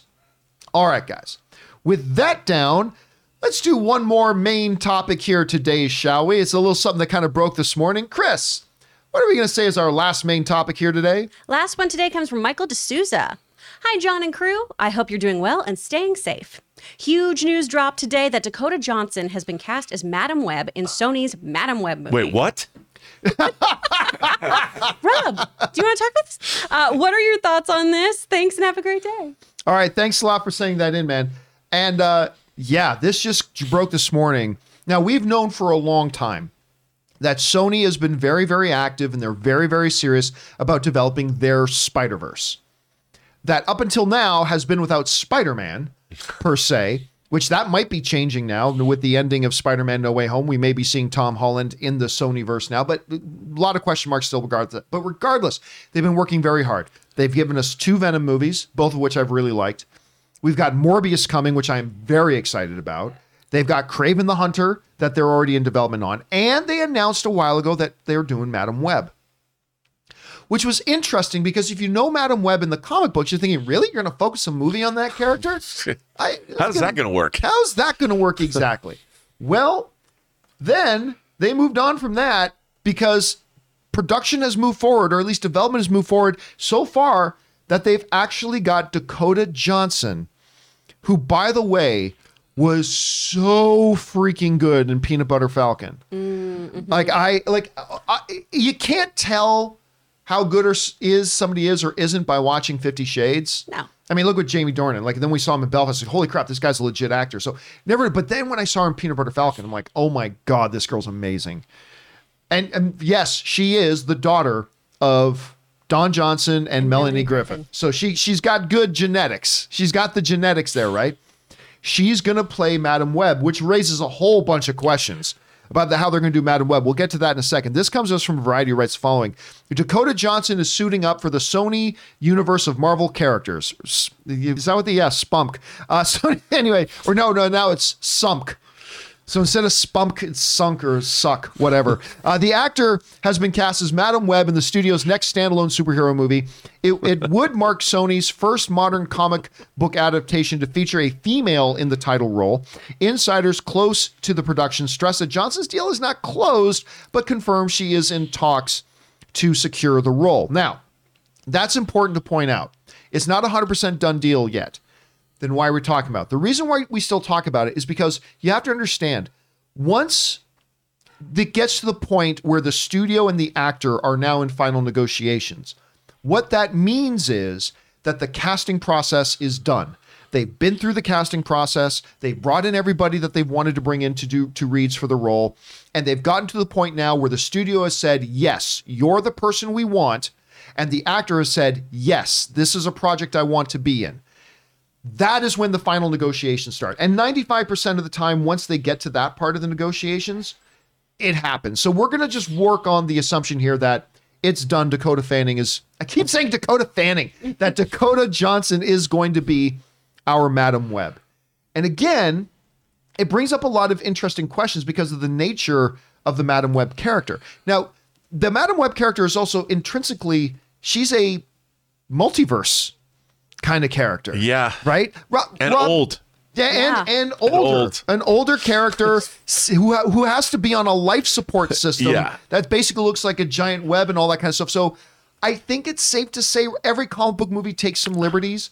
I think it's safe to say this this one's going to take some liberties as well, much needed. So, I would think it would have to. well, Rob, give some people, give everybody a bit of background on on Madame Web and how you think Well, I mean- her attachment to this could influence this. You know, they kind of call her in a way a Doctor Strange esque character, and I, you know, I, I don't know her actual origin. I don't know which where she originated from. it was in the 80s. Yeah. She originated in oh, Spider-Man no, comics but I'm, I'm just trying to think of what was her actual origin. But So she was Cassandra Webb, who was married to a doctor who hooked her up to the system to Yeah. help with her neuromuscular degenerative Yep. disorder. Oh my god, I read has- that and I couldn't. I, I I've read that before. I could never say it. Can you say it again? Who hooked her up to her uh, uh, The- no, the- the condition. neurological uh, muscular neurological disorder? Yeah, Yeah. I can never say that because I started Yeah. over it. Yeah. No worries. But and, and she's a mutant who has precognitive that's abilities. that's the thing. She's Yeah. a, she she she's technically an X Man. Yeah, she's not another character who has been bit by yet another radioactive Exactly. predator. She's actually a mutant. but but it's not like you know she's not like Spider Man. you know Yes, she's not not a Spider-Man she's not- character, and yeah. that's why I found this this um uh casting. I love Dakota Johnson. I've loved her since I saw her on the Social Network. Um, but the the this character, what are they going to do? Like maybe it's her origin story, and but still, I mean, her powers are are interesting in a way. I always thought of her kind of like Oracle, not Yes. in an Oracle esque kind of a thing, but they're totally different characters, but different universes, obviously. But I don't know. Like I look at this and I just I'm very curious. What is this movie going to be about? How is it going to work? And how is it going to fit into the Spider Verse the way they want it to fit in? And that's a hard one to answer because right now we don't even know how Morbius is going to fit into all of it, and then how Kraven is going to fit into all of it, let alone what Madame Web and how she's going to fit into all of it. A lot of questions still. I mean, I can see a Kraven movie because of the kind of character he is, and Morbius is a vampire, so mm-hmm. you can do. You can do something. But with what that. is Madame Web gonna do? Hang Well, there? They're gonna have to make. That's what I'm like- saying. They're gonna have to make some adaptation here. Yeah, gonna- course. Obviously, when you've got, let me bring her up again. When you got this is the character, right? And oh, you're you're showing casting. a, I can't see you. You're showing a picture. Oh yeah, yeah. When, Yeah. when this is Madame Web and you're bringing in Dakota Johnson to play it, you're clearly going with a slightly different approach. slightly. Just like when you hire Hugh Jackman to play Wolverine, you're clearly going for a different physical approach than they than they have in the comic books. So it's going to be interesting to see where they go with that. Um, you know, Chris, you see this. She's cast in this. Are you surprised by by this? And what do you think they're going to do with it? And how do you think she'll do? I'm super surprised by this because I keep thinking of Madame Web as what Madame Web, excuse me, as Joan Lee, as as Steve Lee's wife, because that's who voiced her. And and she's an older woman and she's got this prophetic ability and her job usually is just to show up and be a catalyst towards events. Right. Right. This is yes. happening Yep. within the Spider-Verse. This is happening between our multiverses. Help me Spider-Men. So, I don't know what kind of story you would do with this. I'm intrigued. And I really like Dakota Johnson, but I don't I don't think this would be my go-to for Sony's next move. No. Well, here's the other interesting thing too that you got to keep in mind that I think is kind of fascinating about the whole project itself. It's being helmed by I'm forgetting the creator's name, but it's being held by the person who was the showrunner for Jessica Jones, which a lot of people like. Now, look, I, I admit I'm in the minority here. I was not a Jessica Jones fan. I love the first season. First know. season's so good. Everybody loves it. Every, everybody loves Jessica Jones. I was one of the few people that didn't. I did appreciate the Defenders. I didn't think the, the Defenders was nearly as good as say Daredevil seasons one, two, or three, or Punisher. But I thought I thought Defenders was pretty solid. So the showrunner of Jessica Jones and Defenders is the one who's kind of behind this, the creative force behind this, which I think is going to have some people excited. So we'll see. We'll see what kind of happens. Question is for you guys. What do you think about this announcement that we're going to have Dakota Johnson, not Dakota Fanning, as I accidentally said like a dozen times, but we're going to have Dakota Johnson playing Madame Web? Does this kind of shake your expectations about what a Madame Web movie could be? Maybe you're like a lot of people and you've never even heard of Madame Web. Whatever you guys are thinking about this, jump down into the comment section below and let us know your thoughts. Okay, guys, with all that down and out of the way, we're going to move on now and start taking your live questions that you guys have been firing in for the last hour or so. So let me see if I can get this lined up here. Oh, and I've got it. I got us lined up. Let's jump over and start hearing from you guys, shall we? Chris, what are people asking in the live chat? Okay. Oh, golly. Sorry, mine didn't load. There we go. Ah, all right. So we're going to the moon first. Are you okay? You fell recently. yeah, I mean, you fall. You fell. the moon did not like the topic of Halle Berry. No. Raised by Wolves season two starts today. Have you or anyone on the show had the chance to check the show out? Did either of you guys watch uh, Raised I by did. Wolves season one? I haven't. I'm not a fan. I thought it was really interesting. It's definitely interesting. I, I was really interested. The last episode got a little weird. It's listen, I was kind of on board with it. I thought it was really fascinating. Honestly, the season finale for that show was like, I'm out. Yeah, like, I, I- I, I, I checked out. I have to see where they go. But I thought it was, you know, as, as far I thought it was wildly ambitious, really interesting. I don't know how successful it was dealing with the topics. It, it was it was it was like five different shows in one, kind of. It's got Ragnar Lothbrok. Yeah, I was going to ask. I was like, the Viking guy is in that, Yep. right? Yeah. Ragnar. Ragnar said that's why I was interested. But I'll watch it. I mean, I'll, I'll definitely watch the second I, I, season. I, you know, I gotta, I'm gonna wait to see what people say about season two because, like I said, the, the finale of the first season one, I was like, no, I'm out. But if everybody says, if you tell me it's great, I'll give season two a shot. I don't know if I don't know if I'd ever call it great. Well, you haven't seen It it, was yet. I'm talking about intriguing. season two. Once you see season Yeah, two, yeah. let me know. All right, let's keep going here. What's next? Josie reviews. Yo, Geo, if you drift in your Tesla, would you consider that the electric slide? Ah. All right, what's next? Wow. Yes, Mar Hidalgo. I'm really enjoying the cliff Oh, notes uh, on both- Michael? Is oh, there a sorry, Matt. Matt got uh, got my tickets for Jackass tomorrow. Game day. Game day. Eight thirty tomorrow. So pumped, and I see it's getting great reviews, better than I thought. I was shocked. I found I don't know if you saw this, Ray, but like some of the first reactions coming up, everybody's saying is great. Come on, Ray. Get Let's excited. get it. I'm already in, man. I'm already in. That's the gonna go- exact opposite of what Moonfall's getting. So excited to see this. All right, what's next? Yes, Mario Dago. I'm really enjoying the cliff notes on Boba Fett. Oh well, thank you. We're glad. Yeah, it is. Uh, it but yeah, we're doing that too. All right, what's next? Andy, so excited to go home tonight to catch up on the latest episode of Superman and Lois and Peacemaker back to back. It's a DC game day for me. I, I mean, listen. I, I look, and again with Superman and Lois, I really, really enjoyed most of the first season, and then you know, then then it kind of went in a direction that just made me mentally disconnect from it. But it was really great up to a point for me, and I think a lot of people are still really appreciating the show. That's great. But yes, if you're a big DC fan and you're appreciating what they're doing with Superman and Lois, then between Peacemaker and that, it's a good time to be a DC fan on TV. and we got Harley Quinn season three coming soon. I'm catching up on Superman Lois this weekend, Andy. So There you go. I'll, All I'll right, be in there. what's next? Uh, Raphael, thank you so much for your donation Thank there. you, Raphael. Kevin Joyce, not betting on it, but wouldn't be surprised if we got a Kenobi teaser for the Super Bowl. We talked about this yesterday a little bit. I mean, timing is right, but I just don't know that they're going to be spending $6.5 million for a 30 second spot on the Super Bowl when it's not their network it's on. So it's possible, but I- I don't think they're going to show one. You know, there's a there's a YouTube channel. I don't know if you know it called Everything Always that does news mostly about Marvel and stuff. They said that they were expecting a full Doctor Strange trailer that they're calling the one that they've already released a teaser, but that on the Super Bowl there's going to possibly be a Yeah, Doctor, Doctor Strange, uh, Doctor Strange, Teaser. Top Gun, uh, and Jurassic World, I think are your biggest And they, but they, they did say the guy, I forget his name, he, uh, but he did say that there might be Disney Plus previews as well. So I feel maybe like they do a hodgepodge though if it's going to be a Disney Plus ad, right? Of Yeah, I don't- Here's everything you can watch on this streaming network. I don't like that. It's like the it's like the Netflix ad we talked about Yeah. earlier. I'm like, Yeah. I want to see like, uh, uh, show me more of that. Uh, uh, uh, don't. I, here's a question: The Super Bowl. I think we established the Super Bowl is going to be on NBC. Yes. Right. What does NBC own? Peacock. Peacock. Would they play a promo for a competing streaming service? I mean, If you Peacock pay needs for it. money. Ah, yeah, so- yeah. Money talks. You're right. All right, You we'll know? find out. All right, what's next? Uh, Raymond Verada. Unlike the Marvel and Star Wars shows, I don't think James Gunn needs a cameo for Peacemaker. It's just a great story. Yeah, I, again, I, I said this, and boy, did I ruffle some feathers yesterday. Woo! What did you say? I like it when I ruffle feathers, though. So one of the things I said was like, look, you know, I I've really enjoyed the last couple of episodes of Boba Fett. I really, really have. I do lament a little bit though that Star Wars right now seems to be in a place where member berries seems to be all they can do to get a pop. Like uh, I really liked the last episode, but it was all look here's somebody you know, and look here's somebody else you know, and look here's somebody else you know. Right? And I kind of said Peacemaker hasn't had to do that. Peacemaker hasn't had to be, oh my gosh, Batman showed up, or oh my gosh, the Wonder Twins showed up, form of a bucket of water. That's that's a throwback. Some of you won't know what I'm talking about.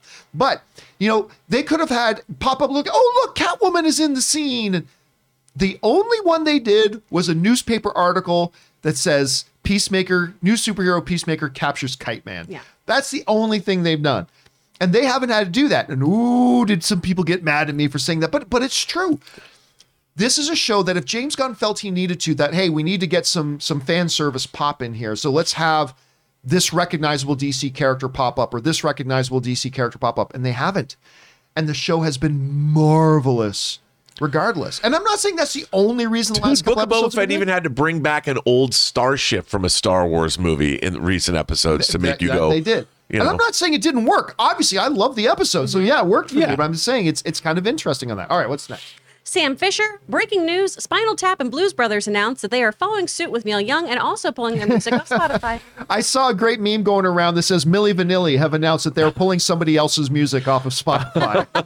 Again, that's a that's an old throwback one. Some of you will what the what's a Milli What's a and a Milli Vanilli? Vanilli? Is she on Stranger Things? Girl, you know Girl, it's you know true. it's true. Ooh, ooh, ooh. Remember when they tried to prove it was them and they actually tried to sing the song and it was like, oh my god, guys, stop! It does not sound like the song at all. Anyway, what's next? Uh, Arun Babu- Babura? Sorry if I say your name wrong. I'm so sorry. The latest Peacemaker episode gave me the butterflies, Ah. John. Also, need to appreciate how James Gunn selects his soundtracks. I am addicted to that monster song. Uh, listen, I'll tell you what. We, we've been talking a bit this past week about the, the music selection in it. It's always Mm-hmm. perfect. Even this the choice of what song he was playing on the piano. Yeah. That was perfect for that moment. It was per- they've done a great job with that, Arun. You're absolutely right. All right, what's next? Elizabeth Gerardo, the new episode of Peacemaker made me squirm with all the butterflies. So disgusting. I feel for Erin with that spider phobia. I don't know that Erin can watch it. Like they're not spiders, but I don't, I don't- know. I don't think she can watch. They're too I don't want her spider-like. to. Look, man, the, those droids in Boba Fett bothered her. Exactly. Oh yeah, yeah, yeah. Come on. Dude, the two second shot of an animated spider in Spider Man Into the Spider Verse made her like beat the shit out of my arm. Yeah. So it, it was, yeah, no, no, no, good thing. All right, what's next? Uh, Matt, question for Chris. I know you love animation, so what are a couple of your favorites? Oh, uh, BoJack Horseman, Steven Universe, Sailor Moon, uh, Food Wars. There's so many. Go watch them. What is Food Wars? Food Wars. I've It mentioned sounds this like on. something I'd watch on the Food Network. Uh, I've mentioned this on the show before. This is the one where it's like uh, people are doing um, big battles for f- making food, and then they have ridiculous foodgasm reactions to it, where their clothes will like th- be thrown off of them, and they'll be like, oh, that's right. That's right. I remember you Strip talking. chef. Yeah. Strip chef. yeah. You gotta you gotta let your ne- neighbors know you're watching anime. Just All be right, what's clear. next? Uh, Sam Fisher. I wouldn't be surprised if Uncle Ben is that Spider-Man freshman is in that Spider-Man freshman year show because isn't that supposed to be Tom Holland's Spidey pre-Civil War? Yes, I mean, I when they first announced that show, I said, "Well, it's clearly not going to be Tom Holland Spider Man," but I was wrong. It it is. They've confirmed that. I don't think the MCU has an Uncle Ben.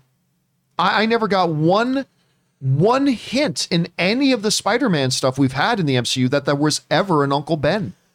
She's never. There's never been an Uncle Ben mention Oh, in all they the did. conversations with Aunt Isn't May. there a suitcase though, and one of the things that says Ben on it? There, there is that could, but that could mean something Yeah. else. So I mean, I, I don't, I don't know. I thought she had mentioned him for some reason. I thought there was like a throwaway of Maybe, like, maybe I'm not remembering her, but I, I don't recall her ever mentioning an "Ah, Uncle Ben. I'm gonna have to rewatch all those movies. Dang it! I mean, the suitcase, yeah, but that could mean it. That could have just been a, a an Easter egg or whatever. But so I don't know. So we'll see. All right, what's next?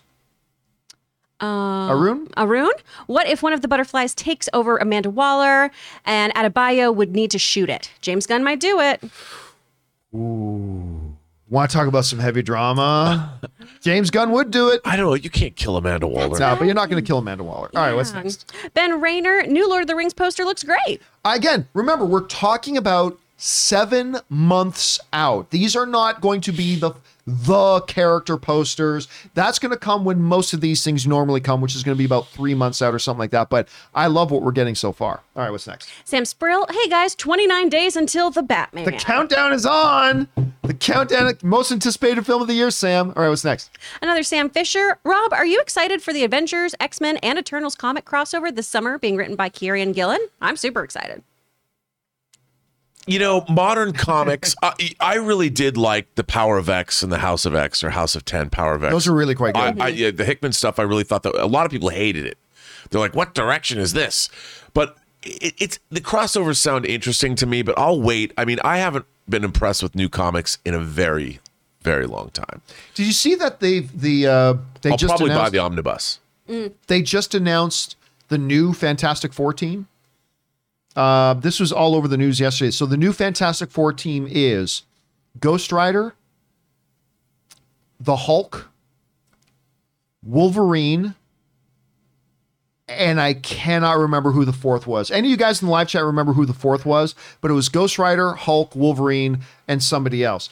First of all, just with Hulk, that's all you need. Yeah, it sounds like the team that nobody ever fights. Yeah. Yeah. I mean, what else? You might as well add everything to it. Yeah. Yeah, you got Ghost Rider and Hulk. Yeah. Yeah, We're come, good. come on.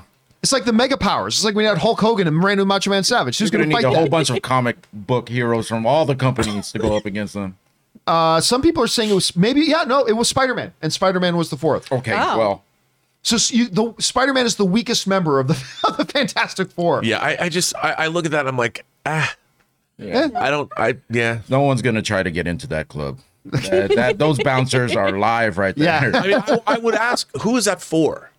Like, who's your audience for that Well, I team? mean, the why don't you make Four- a new fan? Why don't you make a new team and call them something else? But they're but but this is consistent with the history of the Fantastic Four. The Fantastic Four many times in the comic history. yeah, they've had they've have had other people She-Hulk play was a member of the Fantastic Four. Where the, the Fantastic Four had gone missing for a while, and other new four. So this is this isn't anything new for the Fantastic Four. I know. It's an interesting team, though. Yeah, It's no one's messing team. with that. No, No. one's messing with that. Like you Come can on. put that team against the and Avengers, you and, that got team like probably wins. And you got two of the smartest guys there, Peter Parker and uh, Bruce Banner. That's true. But is Spider Man in there as Bagman? Or is he Spider Man? As what man? Bagman, when he's uh, the amazing Bagman. I don't remember that. It's just him in a Fantastic Four costume, but he's got a bag over his Oh head. yeah, I, I remember. I the don't Funko remember Pop that. Of that. There was a Funko Pop. Yeah. I don't remember that You know what It's in people? the video games, too. You know what people were doing with that Funko Pop? They were popping off the head of the bag, and like you know how they have the football pops. Yes. If their team sucks, I've seen so many um, images of like the Lions Funko Pop with a bag over his head. I like that. All right, what's next? All right, we've got Cincinnati five star barber. Oh yeah, John, my while, dude. watching Mando Fett last night, full blown kidgasm, ooh, phrasing, was achieved. And I almost fell off a terribly unsafe bridge with no handrails. Yeah, I'm, there it goes. By the way, speaking of that feeling, uh, th- I finally did watch the new episodes of uh, Resident Alien. How are they? And? I need to watch them. Delightful, delightful. Love him. But it reminded me of this because there's uh, I'll just say one thing that happens in it where at one point Alan Tudyk's alien character takes the kid, puts him. So you you want me to act like your father? He grabs the kid, puts him over his lap, and starts spanking him, saying, "This hurts me as much as it hurts you." And the kid is just sitting there going. This is so inappropriate. like, uh, it was a really good scene. Go check it out. But yes, I mean, uh, the, I don't know why st- like engineers in Star Wars never think about putting in handrails. It's always the most like whether it's the thing Obi Wan had to walk around to turn off the tractor beam thing. Like, why is there a walk thing knob and no rails? For, I, I don't know, crazy stuff. Terry what's on? Tuesday in the chat said, no handrails. Ah. Terry. all right, what's next? All right. Uh, Rafael Castillo. I'm enjoying Julian Fellowes' newest, The Gilded Age, as much as I enjoyed Downton Abbey. You know, it, like I saw ads for that. Anne wants to see it, but I haven't watched an episode of Uh, it yet. you know, I, I I watched like the first five minutes because I heard about it and I saw I actually saw a Netflix ad, uh, or not a Netflix ad, a um, you know an ad before a YouTube show for the Guild. I'm like, ooh, I didn't really knew. I knew that it was on HBO Max, but I didn't know what it was. And it, it's it. I'm like, okay, New York in the 1800s. I'm in. Count me in. And the beginning, I mean, I don't know what's going on. It was, I like the opening. I mean, I, uh, and then Elizabeth was like, "You can't watch this without me," and I'm like, "Okay." Yeah, So I, I mean, I wouldn't off. even dare to try to watch that without Anne. But I, I mean, Downton Abbey, it's got another movie coming out, all that kind of stuff. So yeah. All right, what's next? Andy, forget that Dakota Johnson was in Fifty Shades of Grey. The name Madame Web alone sounds like some potential for some kinky BDMS stuff. Well, I mean, may- maybe it's a crossover. 50, 50 Shades of Web. I don't know. Maybe, maybe kinky stuff going on there. All right, what's Christian next? Grey joins the MCU. Casey Mack, the last two episodes of Peacemaker will be nuts. This episode really set it up with the butterflies taking over the police station and Peacemaker's dad about to uh, go after him. Uh, look, again, I was really. I thought at the end of that piano concerto that we were going to see White Dragon pop through, Yeah. but I mean, we got to see what we wanted to see. Him taking on the the White Dragon. I mean, like, what can he do? That's that's the thing. I'm like, why is he so feared and revered? And I'm sorry, but he's talking like, yeah, I'm, I'm like, because look, well, with all the jokes and everything aside, one of the things that Suicide Squad and this show have shown, you cannot fuck with Peacemaker. Especially when you look at Suicide Squad, he is very good at killing people. Yes, He's he is. very good. And I, when you hear his dad saying, well, "I'm going to go kill my son," it's like, well, how are you going to do that? Because I'm, I I mean, obviously he's a super genius, creating that multi-dimensional kind of closet. So obviously he's a super genius. So what can he do? We're gonna find out. We're gonna find out. All right, what's next? James Germain, once I saw the Rohan posters, all that I heard in my head was, and Rohan shall answer. One of the greatest lines in cinematic history. You're damn right. That's exactly what went through my head as well, James. That's exactly what went through my mind when I saw that damn horse. All right, what's next? Stubble McShave, the Bruno song is okay, but the soulful Pull My Beads of Love from Vox Machina beats it every time. Love Sam Riegel's dirty songs in that show. I don't, have any of you guys in this room watched Vox Machina Watch yet? the first two. So you haven't seen the song yet. No. The gnome dude, the gnome bard minstrel dude, who we first meet having radical intercourse in the back of a hotel room, he sings this song about pearls. Where does he keep them, John?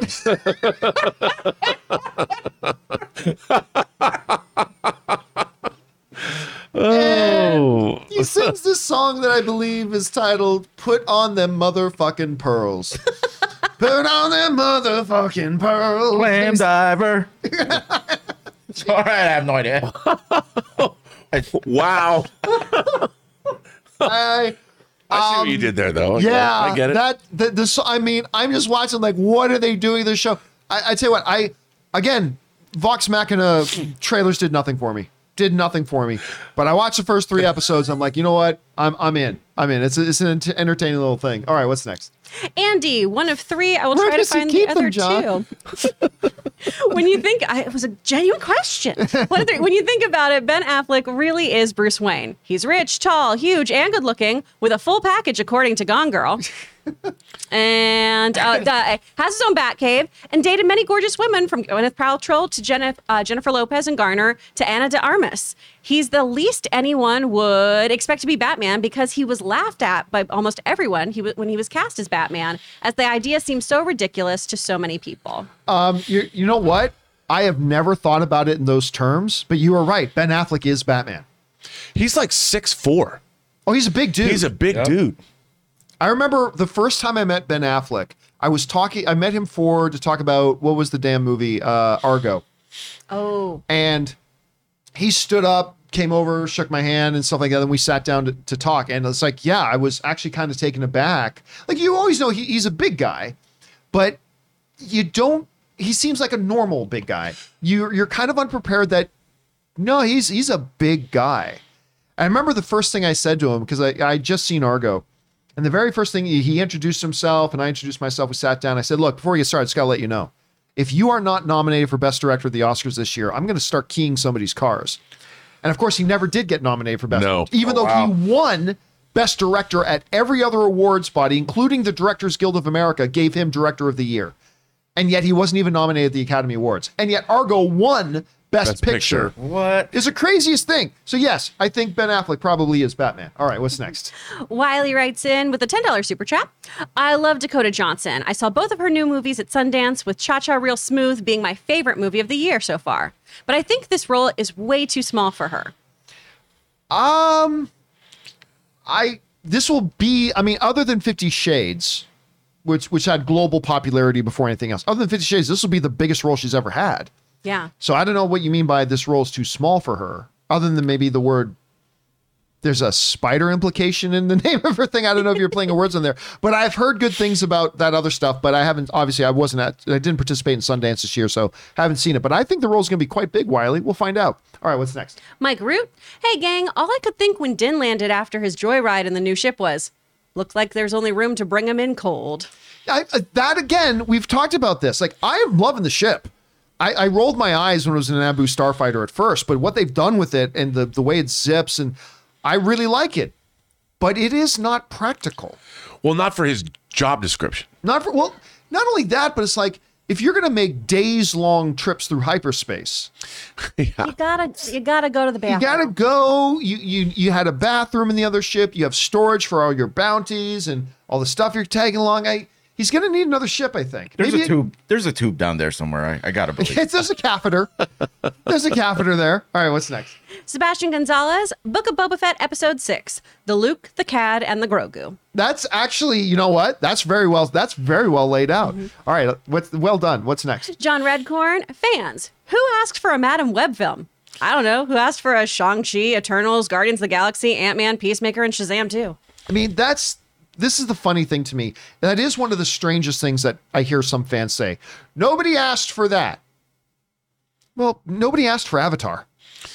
I, I I don't remember hearing anybody saying they wanted that movie. Well, nobody asked for anything because it didn't yet exist. Yeah, So unless, how do you unless I've already seen sequel, Fern Gully and Dances with Yeah. Wolves. I'm fine. uh, unless you're talking about a sequel to something. No one was asking for Rocky back in like 1975. or the Lego day, movie. or and the Lego and movie. the future Tetris movie. Yeah, and listen, I'm guilty of Or the this too. centipede Centipede theories. movie. I'm guilty of this too. Like I s- like one of the things I said about the solo movie. I said nobody's asked for a solo movie, especially not with Harrison Ford not being solo, right? So I've done it too. So of course, but that's the thing. Nobody asks for any movie other than solos. And like, I I especially like it when it, when somebody says we don't need that movie. Newsflash: There's never been a movie made in the history of motion pictures that was needed to be made. Dude, I mean, even after Jaws 3, I didn't think to myself, you know what we need? Jaws the Revenge. I didn't No, think you know that. what this series think needs?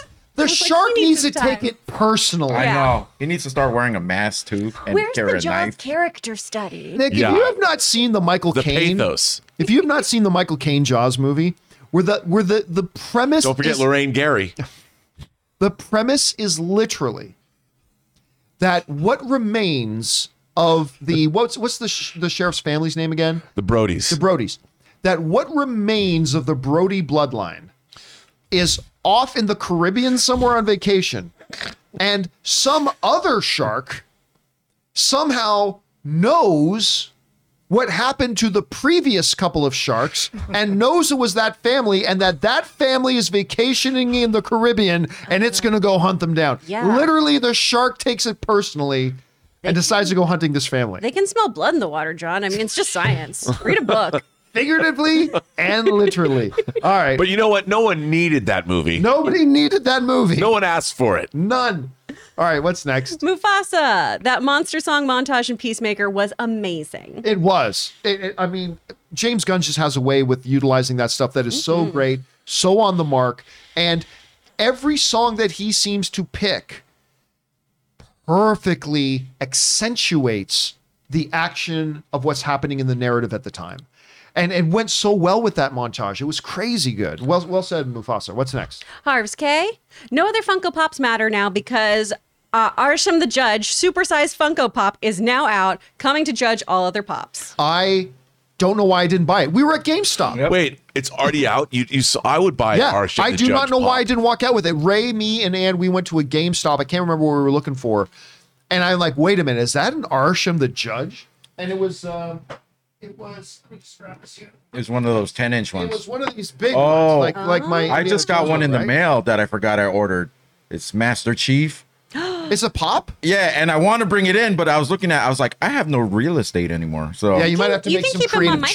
choices. Oh, yeah, let's do it. You it. can live over here. I want to get that and put it in the bathroom, so every time you go, he's judging you. I won't be able to go. like, I don't need that. I I hate even hearing sounds outside the door. Yeah. I tighten up, literally. I, I'm not kidding. This has You pee happened. shy, Ray? Pee shy? Ray has literally been here at my house, and said, "I'm going to go home to use the bathroom." Yeah. which homeowners love and appreciate. But still, I've never often seen people Yeah. actually say That that. has to be silenced so I can make my own You noise. don't. You don't go here. Like one of the best things about working is being paid to poo. Oh no, I never. Like- No, no, I never do that at work. Yep. You know, but I'll start doing it, Okay, here, John. well. See how you like it. No, I encourage. I encourage your habits. For girls, it's different. Go, go. All right, what's next? Uh, Jacob Hirsch, I know you're not uh, uh, much of a Beatles fan, but on Sunday I went and saw the rooftop concert in IMAX for its 53rd anniversary. It was truly wonderful. I listen. If, if I am a, a totally in the minority that I am not a big Beatles fan. Don't get me wrong. It's not like I think the Beatles suck. No, no, no, no, no. no. I, I'm just not a big Beatles fan. That's all. But they are the most important band in rock history. I like. I, you don't have to be a Beatles fan to acknowledge that they are the most important band in rock history. And uh, yeah, that something like that would be actually. You know, my favorite band of you of of all time is U two, and they homaged that for their music video of "Where the Streets Have No Name." They homage the Beatles on that, and that's how important the Beatles are. So I, I think that's great. It's a great man. video too, by the way. I'm glad. Yeah, it is a good video, right? I'm glad you were able to do that, Jacob. That sounds like a really good experience. All right, what's next? Multiverse of movies. Gonna watch Moonfall. Ray and Rob are the reason why I'm watching Moonfall. I know the reviews were negative, but I'm hyped to see the moon falling. There's You some- will? This, you're gonna the see moon, it the moon doesn't just fall; it flies around. Yeah. you know. spoiler alert: the moon falls. Yeah, it does. I just wanted to see more of the moon falling. Really. yes, Really. for no reason. yeah, for no reason. It doesn't need a reason. Why does it orbit Earth? I, I, cares? just- I hope it's the first of a trilogy. Frankly, Oh no. The moon falls. no, I already want Again. to reboot. I want to reboot. Reboot. I still remember we were driving. I told the show, on the show the other, Ray and I were driving out to Burbank to meet you two to go and watch Moonfall. And Ray's like, you know what? I haven't watched the final trailer. I'll just watch it right now. We're in the car, right? And and I'm just driving, and Ray's watching this thing on his phone. And all of a sudden, I hear Ray go, "There are aliens in this movie." I'm like, "Yeah, you didn't know that." I thought it was just the moon was mad at the Earth and wanted to crash into the Earth. That that's a, that would make it pretty interesting. Yeah, I know. I mean, look at M Night's The Happening, right? Wouldn't that just be an extension of M Night's The Happening? it's the not- trees can just come someone- alive and hate people. Someone was pointing out that uh, I guess like those asylum movies, they release Moon Crasher. Moon. oh, I heard. Moon Yeah, I heard You something. I bet you all like it. it. Well, we should do a I whole bet you'll like review it of more than the real subgenre one. of moon falling movies. Yes. All right, let's keep going. What's next? More from Cincinnati's five star barber. Rob, before my second straight viewing of Mando Fett, I got my hot toys Luke and Grogu and held them like Saturday morning teddy bears. Wow. Oh, the SW Justice. Uh, well, that's that's the way to do it. That's the way to watch. I mean, I, I was at uh, Frankensons where I got my Captain America and your Moon Knight, and they had that Luke holding Grogu figure there. It, Anne almost bought it. Anne Oh, was tempted there- to buy that. there's i mean the mandal the, the the the range of mandalorian hot toys figures is ridiculous Yes. they, and it's gonna get i I mean now we're gonna get cad bane i hope we get uh, cobb vanth i mean it's so expensive and i'm happy to say i have the heavy mando which people slept on i got my heavy mando everyone's like i'm not gonna buy that Nice. I'm glad i have it now especially after two weeks ago i'm like yep try and find We haven't now. seen the last of him either. it's like 800 bucks now if you can find it Oh God. All right, what's next? Al Renshaw, I want to see Boba find out that it was the Pikes that killed the village of Tuskens, and then he completely loses his shit and we see him go berserk. Who does he think? Doesn't he believe it was them that killed them? i would think so I thought so. Yeah. because they were yeah. shooting at him from the train Yeah. the yeah, yeah. I hover think he already knows. It was. I, I think he knows it was them. I, I might not be remembering that right, but yes, that is some sweet. I love righteous vengeance in movies and TV shows. Love righteous vengeance. All right, what's next? Sin Vendetta. Hey, John, I'm really hoping that you'll do a ticket watch for the Batman because it was due to the Spider Man No Way Home ticket watch that I was even able to get my tickets opening night. Well, I mean, see, here's the thing, Sin. I I love the idea of it. I do. I love the. I mean, because 100 percent we're going to be doing a reaction watch for the Batman. That is 100 percent happening. But ticket watch. The thing is, with Spider Man, we were expecting drama. We were expecting drama with the Spider Man tickets going on sale, and sure enough, drama we got. I am not anticipating trouble getting tickets. I, I I mean, I feel bad about that because it is my number one most anticipated film of the year. But I just don't know that AMC's ticket site is going to crash, or the Fandango's ticket sites are going to crash, or we're going to be desperate that people aren't going to be able to get within the first hour that people aren't going to be able to get the tickets they want for the showtime they want in the theater they want. I just don't think that's going to be the case. Now, as we get closer to the release in the next week or two, maybe we'll change our minds. Maybe we'll we'll sense that hype. But right now, like whereas Spider-Man opened with 260 million, I I don't see Batman doing more than 150, which is still huge. But I just don't know. I don't, you guys think we should do a Spider Man was just just more of a family friendly movie too. I Yeah. think. Yeah, yeah. You know, people are buying not only for themselves but their kids. Batman, I don't know if it's gonna get that same sort of. Well, also, even in fan the fan community, everybody was excited for Spider Man. I'm actually hearing dissent. There are people that are not excited for this movie for whatever reason, and I, I've never. I, I'm like, that seems odd to me because the movie looks terrific. yeah, it does. I think. It, Yeah, it looks great to me. All right, what's next? Thanks for that, Sin. BGIL Studios, question for Rob. How does one say someone like me, a young 20 something filmmaker, get to work or even collaborate with you? Because I would love to. Thanks. Money. Bring bring the money. Say, Yeah, hey, you you want to collaborate with me? Bring the no. I mean, But, no, but, but wait, before you continue that thought, that's not funny because like you want to collaborate with anybody, show that you can. The number one problem with any project getting done is financed. right. You bring the money to the table. You bring the money. That's one of the biggest hurdles. That'll get you in the door with almost anybody. Yeah, yeah, no. I mean, I think ultimately when you're when you're working on a project, like it, it, it's gotten to the point now where that's all you you spend. You know, Orson Welles talked about he spent 98 percent of his life trying to get money to make his movies, and he didn't get to make nearly enough, and it's frustrating. And and and worse than that, i I will not spend money on a project if I don't think I can get that money back to whoever's putting up the cash. You know, that's part of it as well. I, I have I have honestly turned down a project that I just knew there's no way you'll get your money back from this. Yep. Somebody who's willing to put up the money, I'm like, there's no way, and I can't live with that. No, that I, I can't either, and and the, it's not enough. It's no longer enough just to make. I used to think, yes, please let me make a movie. Let's work on it.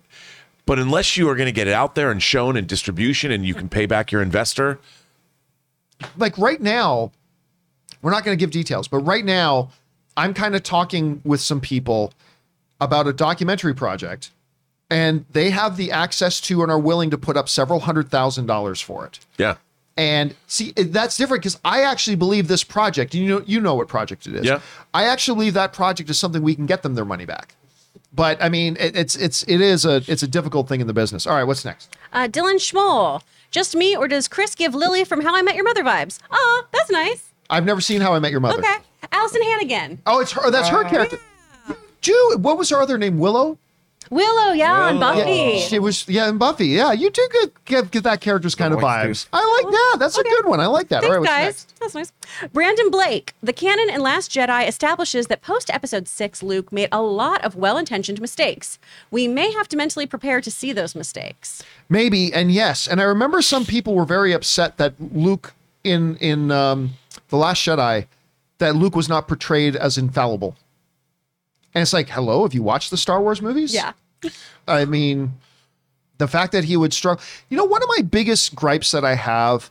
Now, again, I don't love. The, there are things about the Last Jedi that I love. There are things about that I loved. Overall, I like the film, but there are a number of things in the movie that I, I really had a problem with. But the one criticism about the Last Jedi that always makes my me scratch my head is like the whole thing about Luke wouldn't have made that mistake with uh, uh, uh, Ben? Ben. He wouldn't have made that mistake with Ben.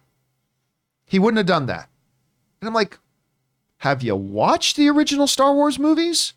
You do realize that Luke saw what happened with his own father, who created genocide, killed, was responsible for the death of hundreds of millions, if not billions of people, maybe multiple billions of people across the universe. He saw firsthand how things can go south.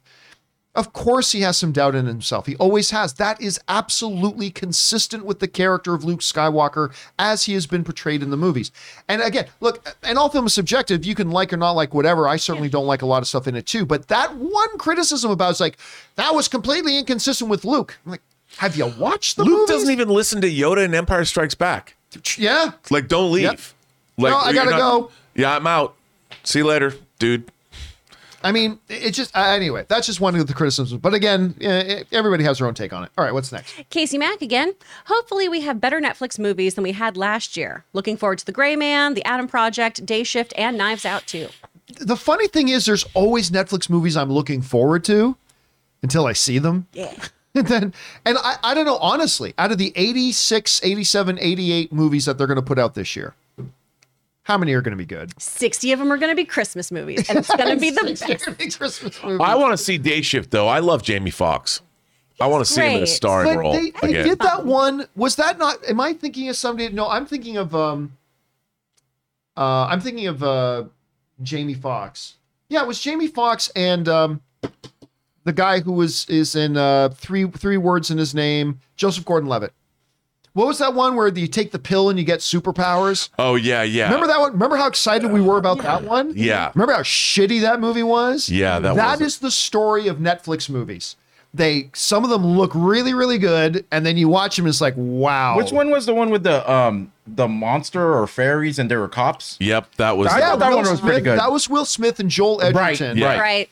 And it was was written dull. by uh, J- uh, like? Max I Landis. it. I hate it. I, I here's Actually what I didn't say though. was bad. There was some really Bright. cool It's called ideas. yeah.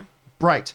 There were some really cool ideas in that movie, though. Mm-hmm. Like the whole idea about the mythology behind all that stuff. Yeah. There were some very, very cool ideas. I didn't think the execution was No, very go good, watch but there were some cool instead. ideas. But Like- that's the story of most of these Netflix movies. So They have live will action He say, Man. Day Shift. live action He-Man's coming, which I'm sure is going to be garbage. Day Shift is going to be really interesting because I've gotten to read part of that script. really? And yeah, Logan was was up for one of the parts, and so I'm really excited about that. What is it even about?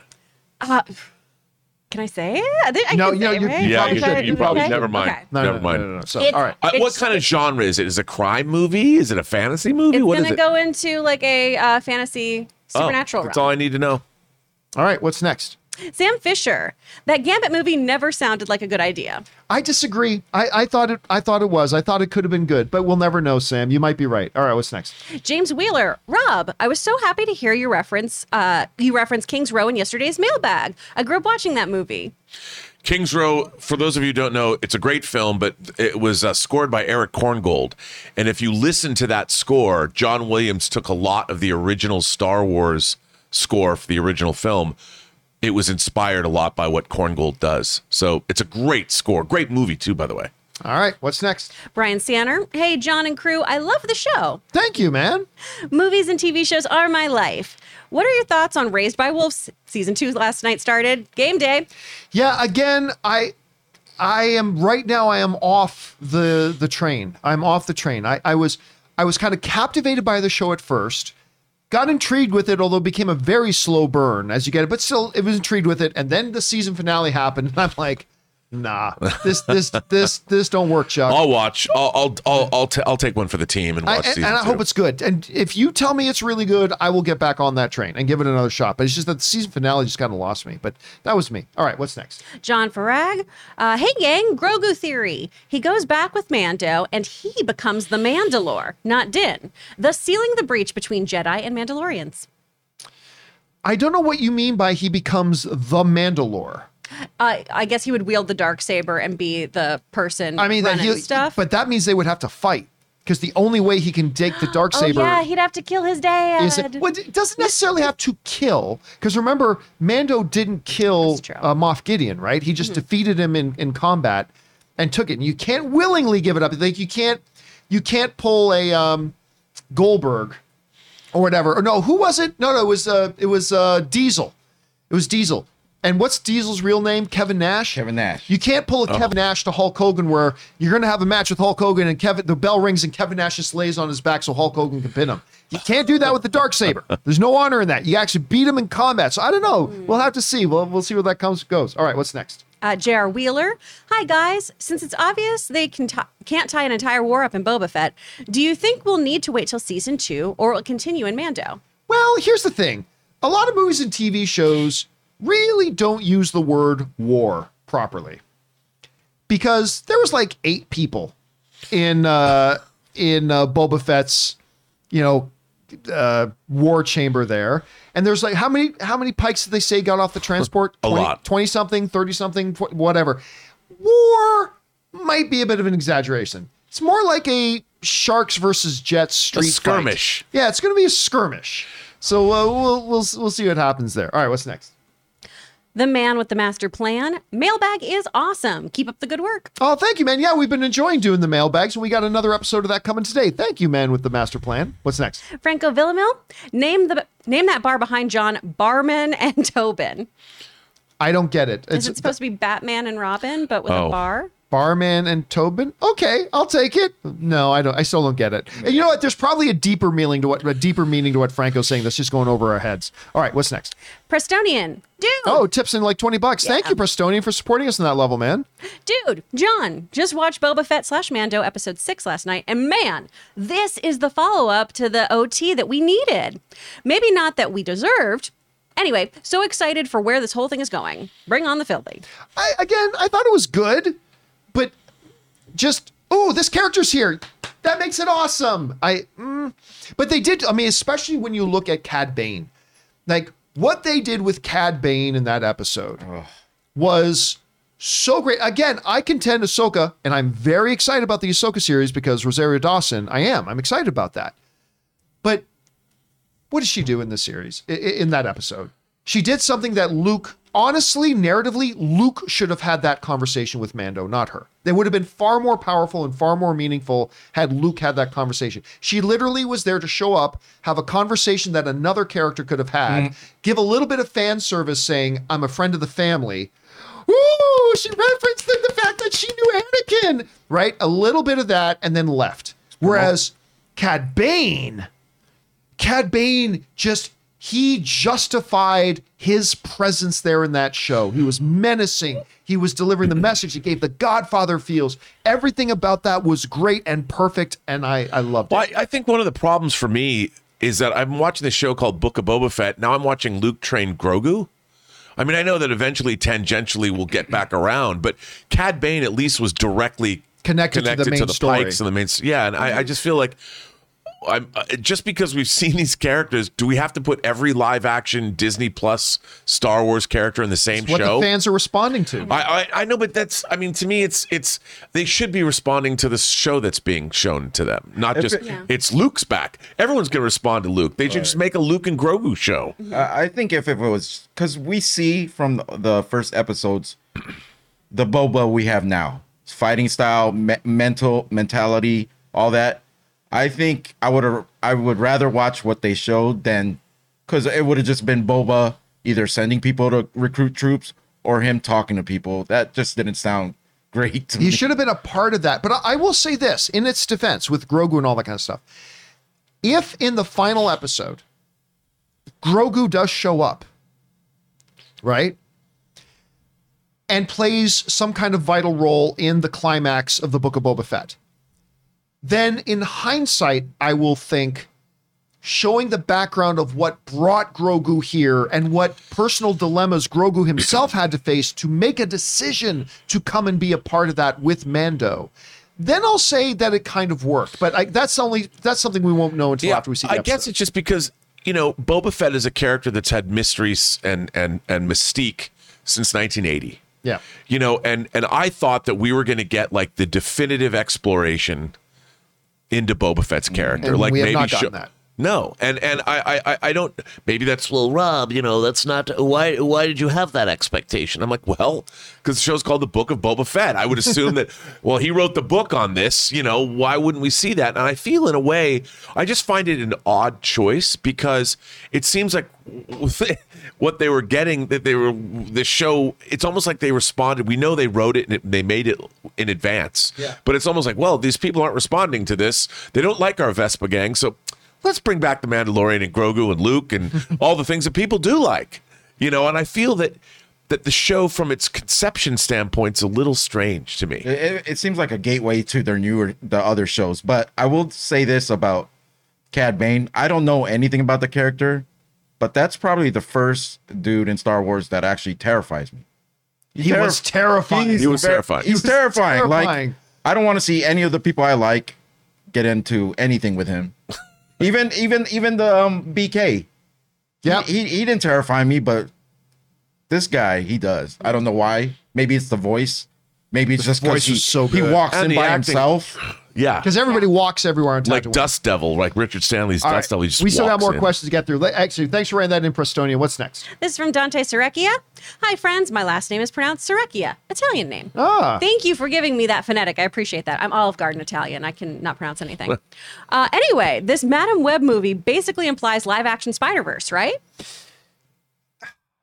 not necessarily like too too often we as fans i myself included we take some little random bit of information and we construct entire you know paradigms of what this now means This yeah means- especially because mephisto's going to be in this thing too and 99% of the time we're wrong so i don't know if it implies anything but in the comics she is a multiversal kind of character so that could very well be about bringing in the enemy. I mean, I don't know. Anything is possible, but I, I don't know if I would say definitively this implies that this is going to happen. Not sure I'm there yet. All right, what's next? Uh, King Tannic, this is one of two.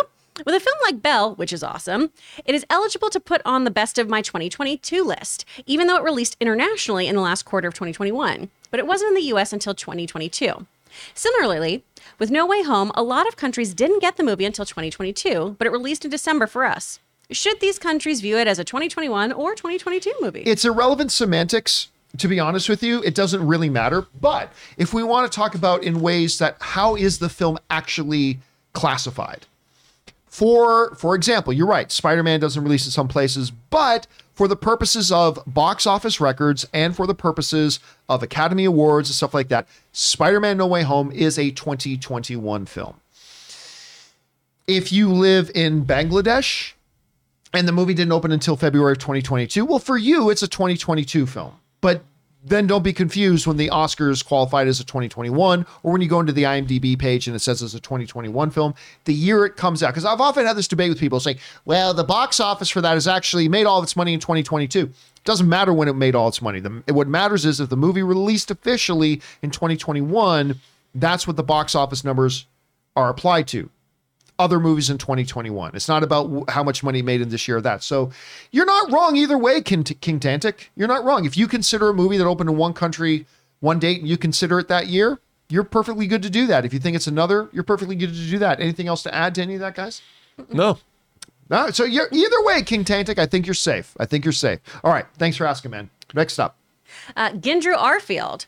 Over or under 50% in Doctor Strange 2, Thor will kill Andrew, and because of that, Toby will change into Bully Maguire and will go after Thor and Thor. Oh, 4. that's hundred percent.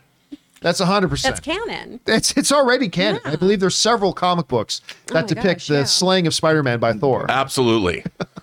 I'd like to see that. I, I'm down for it. All right, what's next? Soul Brother Mac, can we discuss how Ahsoka shared a screen with Luke? What is the story behind that? Well, I mean, I, I mean, obviously because she was she was trained by Luke's dad. So there, that's the thing. I'm a friend of the family. Woo! But yeah, so there was that line. But but but honestly, there is something poetic about that. I just wish. Look, Dave Filoni was directing this episode, which means that this literally could have been an episode about the original building and creation of R2D2, and he was going to put Ahsoka Tano in it. Let's just let's just call it what it is, right? I mean, God bless him. Here's But your parts. this this could have been an episode of The Godfather's The Offer, and he would have found a way to put Ahsoka Tano in it. That it so it just would have been. So while seeing Ahsoka on screen with her master's son, there's something poetic and beautiful about that. I just wish that if they had predetermined that's a shot we need to have in this episode, then give Ahsoka narrative purpose that really needed her character to be there. Like Ahsoka has to be there because of this. And because she's there for that, we get to have this screenshot of her and Luke together. So I think it's a great moment. It's a wonderful moment. I just wish they'd given her a real legitimate reason to be there. Well, that's just my take on. it. All right, what's next? Ablo CD, we need RMB back in the Windy Wellington, baby. What's what is he talking about? The Windy Wellington in Wellington, New Zealand. I never even knew. I, well, I knew. Oh, he'd been to dude. New Okay, Zealand. one That's of my right. favorite things about Wellington is landing at their airport. The winds. I've never. There are times when I love when planes go awry, Oh especially when I'm in them. Oh, I've been waiting for my emergency water landing forever, but landing at the Wellington airport because of the wind, the planes sometimes go like this. Oh, yeah, I see I've that. watched more people freak out on planes. I just sit back and I just smile. Hard no. The Wellington airport is dope. Like they should sell tickets just to planes on windy days, so you can just get into God. planes, fly around, take off, fly around, and land at I'll, the I'll tell Wellington you what. airport. There was um, one year that we were nominated. I believe we were at Collider at the time, but we were nominated at the for the Academy of Web Television for Best Live Series. Movie Talk was nominated for Best Live Series, and the the ceremony in the show was being held in Las Vegas, and so. Uh, we said anybody on the crew who wanted to come down and be at Las Vegas for the ceremony can come on down. And so we had about seven of us there. We went to Las Vegas to be there for the ceremony. By the way, we won. It was a great ceremony. It was an awesome time. One of the crew members who came was Alicia. And I I don't know why I'm freezing on Alicia's last Malone. Alicia Malone was one of the the team members who was coming, but she didn't drive down with us. She was flying in to meet us there. This was the worst weather I had ever seen in Las Vegas. The trees weren't just swaying, they were like this. Like the wind and the rain was like anything I'd ever seen. And Alicia was flying in. And the night that Alicia got there, we went and met her. She met us at the restaurant. We were having dinner. And she was like, the plane came into land and had to abort three times. because it was going. She goes, I was looking out the window and literally seeing the runway, and then the runway disappearing under the plane because the plane was being pushed away. Three times they went down, tried to land, aborted, circled back around, abort, circle around, abort. The pilot announced that they were going to give it one more shot, and they couldn't. They were going to have to turn the plane around and fly back to Los Angeles. Oh, dude. And they landed it, but she said it was the terror. She never wanted to do that oh, again. man. In New Zealand, they'll land. they know how to do it. There's only Whatever. one chance. In by New the way, by the way, I'll tell you something else. You only get no one, one shot twice. Uh, Speaking of flyers, so when we were working on Chronicles of Narnia on the South Island up at a place called Flock Hill, where they were shooting the battle sequence, they had a they had like six helicopters that would ferry the crew up. Those helicopter pilots were truly insane. And because we were the DVD crew, like we could get into whichever helicopter. We'd sometimes just ask them, "Hey, can you take us up to?" Sure. Those guys are insane. There's nothing better than flying with New Zealand helicopter pilots. If you're not, you can't be scared of flying. Because Oh, oh. I, I I watched. now them. this is I when was- you were there for the Lord of the Rings stuff. No, right? this was on Chronicles of Narnia. Oh, the Chronicles of Yeah, Narnia. I didn't get to fly in helicopters for Lord of the Rings, but Chronicles of Narnia because we were there for 14 months. So at, when we were up at, on at, outside of Christchurch, it's outside of Christchurch on the South Island. Those dudes, man, I don't know where. I don't even know how you learn how to do what they do, but man, it was terrifying. But then we're like, can we go up again? All right. The best. Next up, Another Casey Mack. Lots of news came out before today's show. Even Scream 6 was announced. yeah, they uh, Rob and I, we were talking about this before the show that they've announced that they're going to make another Scream movie to follow up on this one. No big surprise. This one had some pretty good success and was actually not a bad little movie. Yeah, So- and it's making money. I actually thought this was it. That was the last. oh no, that's never going to be the last. You know why? Because it's never the, it's new killers every single time, Yeah, so it's yeah, never over. It's always the next one. It's always a new killer. in the same always a town. new spoiler. What? Always a new killer. You think everybody would just move? Just Yeah. get Just out of there. move. All right, what's next? Purple Haze 4564. By the way, sends in like a twenty dollars super chat. Thank you, Purple Haze, for supporting us on that level. I've said it before and I'll say it again. I recently watched The Suicide Squad, right? And I'm looking at Harley Quinn move set and how she takes guys out again. How the hell doesn't she put up a decent fight with Batman? Uh, well, look, there are a lot of characters who are badass, but there's always a bigger badass, and that biggest badass is Batman, the dude who can beat Superman sometimes. as ridiculous as that is, but that's that's the thing. That's why I always say, like, if you're doing a movie, anything short of Jesus, nobody beats Batman. I mean that that's that's it. I mean Superman will sometimes, I would love to watch Jesus fight Batman. yeah, like anything short of that, the winner is Batman. So yeah, Harley, they make her out in those movies to be great. By the way, her uh, she's escaping in this latest Suicide Squad movie and like just wrecking people. Yeah. On the way out. That is a wonderfully choreographed action sequence. I, I thought that was great. But yes, Batman is still Batman. No, that- that's just it. All right, what's next? Jabin Carter.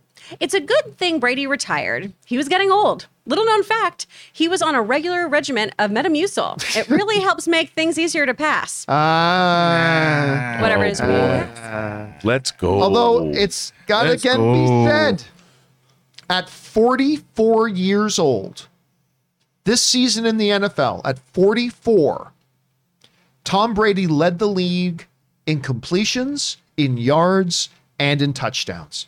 At 44 years old, he led the league in all the major stats. This guy could have gone another two or three years if he wanted to. Could have been a contender. but hey, he's rich. He's married to Gisele. He's what? What's there left to do? He's got companies and businesses. Good on him. Thank you, Tom Brady. All right, what's next? Luke one two three four. Instead of hiring go-go dancers for After Dark, just get a blow-up doll and tape its feet to the top of a Roomba. Don't have the air behind it. so I've it's got like my moving. Roomba in the car because I haven't unloaded it from the move, so we can do this right now. wow. I love the. I'll just put the Henry Cavill stand up Yeah. on the Roomba, and Henry Cavill will be dancing around the background. that's. Yeah, and by the way, uh, After Dark is returning in the ne- within the next two two weeks. The next episode of After Dark will be back within the next two weeks. All right, what's next? Saint Sire, I love this crew, but my favorite is Chef Pleasures. Aww. Chef Pleasures Chef cooking up some goodness. yeah. Where are we going to go to dinner tonight? By the way? we should go hit hit someplace up to eat before the movie. Um, it definitely Yard won't House? be after the movie. Why? The movie's not till 'cause- seven. No, I meant doesn't because I have have a full feeling. stomach. Yeah, Yeah, I have he's a gonna- yeah. feeling. that Oh, there's you're be gonna some- be fine. There's gonna if they do any poop bits, nah. I don't think there's gonna be any poop bits. Oh, they've they've grown way past. I think, that. yeah, they're yeah, yeah, mature they're, they're, yeah. th- those days are over. They're they a- blow up air an stacks outhouse to the or something? balls now. yeah, yes. yeah, balls, ball stuff is ball fine. stuff. It's all Ball about the stuff's ball fine, stuff. but poop things aren't. No, Okay.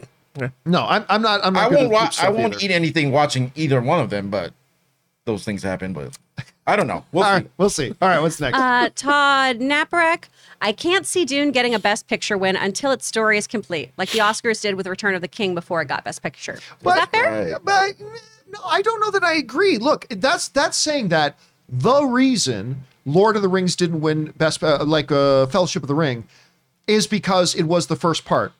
No, it just didn't win. It, I mean, it was it was great. It was awesome. It, it got nominated all three of the things. But I mean, Return of the King was just the next level. I mean, that was just that. So I don't know if it's look again. Again, to me, the best picture of the year is West Side Story. I mean, I, I and I think mm. that's got. You know what? I thought West Side Story had all the momentum. I, I've been feeling that momentum slipping away a little bit. I'm not quite sure. I feel another film picking up the momentum. Mm-hmm. Maybe Year of the Dog, or not Year of the Dog. Power Um, of the Power dog. of the Power Dog. of the Dog. You're the dog. Um, it was just Chinese New Year. I got that on the brain. So, but I, I feel like the the momentum's slipping away a bit. It shouldn't though. I still think it should win Best Picture. If you had to give away Best Picture right now, what would you give it to? Tick tick boom. Yes. Tick Tick Boom would be one of my nominees. I mean, yeah. I mean, I, I don't think it would win. It's just it was my favorite movie of the year. Same. All right. But I think West Side Story. There's a there's a argument to be made there. Yeah, I think there's I think there's a good tight race. Okay, uh, we still got a few to get through here. Only let's get go through the last ones we got here pretty quick. What's next? Kyle Wong, why can't they write TV Star Wars like Game of Thrones, where you watch multiple storylines at once and you get to see the characters' story arcs evolve in a 10 to 15 episode series? That's just a formula question. Who cares? It, uh, it- this is the thing.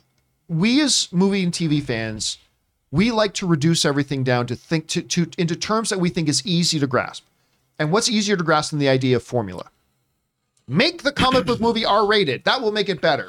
But I think, No. uh, but I think I understand what he, what our viewers saying in the sense that because it's like this this show's jerked us around a little bit. But if they had had, if they had had these storylines sort of interwoven from the beginning, and I mean, obviously, what's really weird is if you think that about the time factor, we watched five years in the life of Boba Fett from the time he left the Sarlacc pit to True. now. Yeah, and they But didn't do a very good job No. doing the tr- transition of time. No, and then suddenly now you're watching all of this happening because you, you were watching the modern day and then Boba Fett with the Tuskens going back and forth.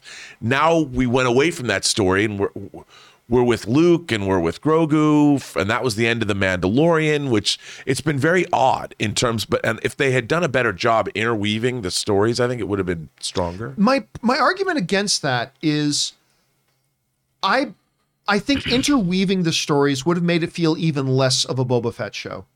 I, I, I think if you had because like if if my theory is right and it, we're gonna find out next week if I'm right or wrong. There's a very good chance it could be wrong, but that the whole point of last week's episode with Mando and this week's episode with Grogu was just to give us the background and context for when they show up in the main thing.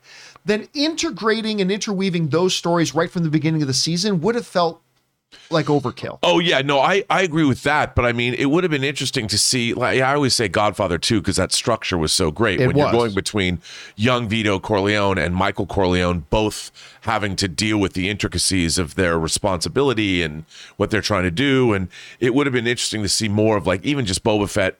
What was going on in the present day in Mos Espa, as opposed to what was going on with the Tuskens, and make that story interwoven a lot tighter. Do we all agree in principle though that they spent far too much time on Boba Fett's background with the with the Tuskens? Like that should have all been done in like one episode, I think. I, I agree.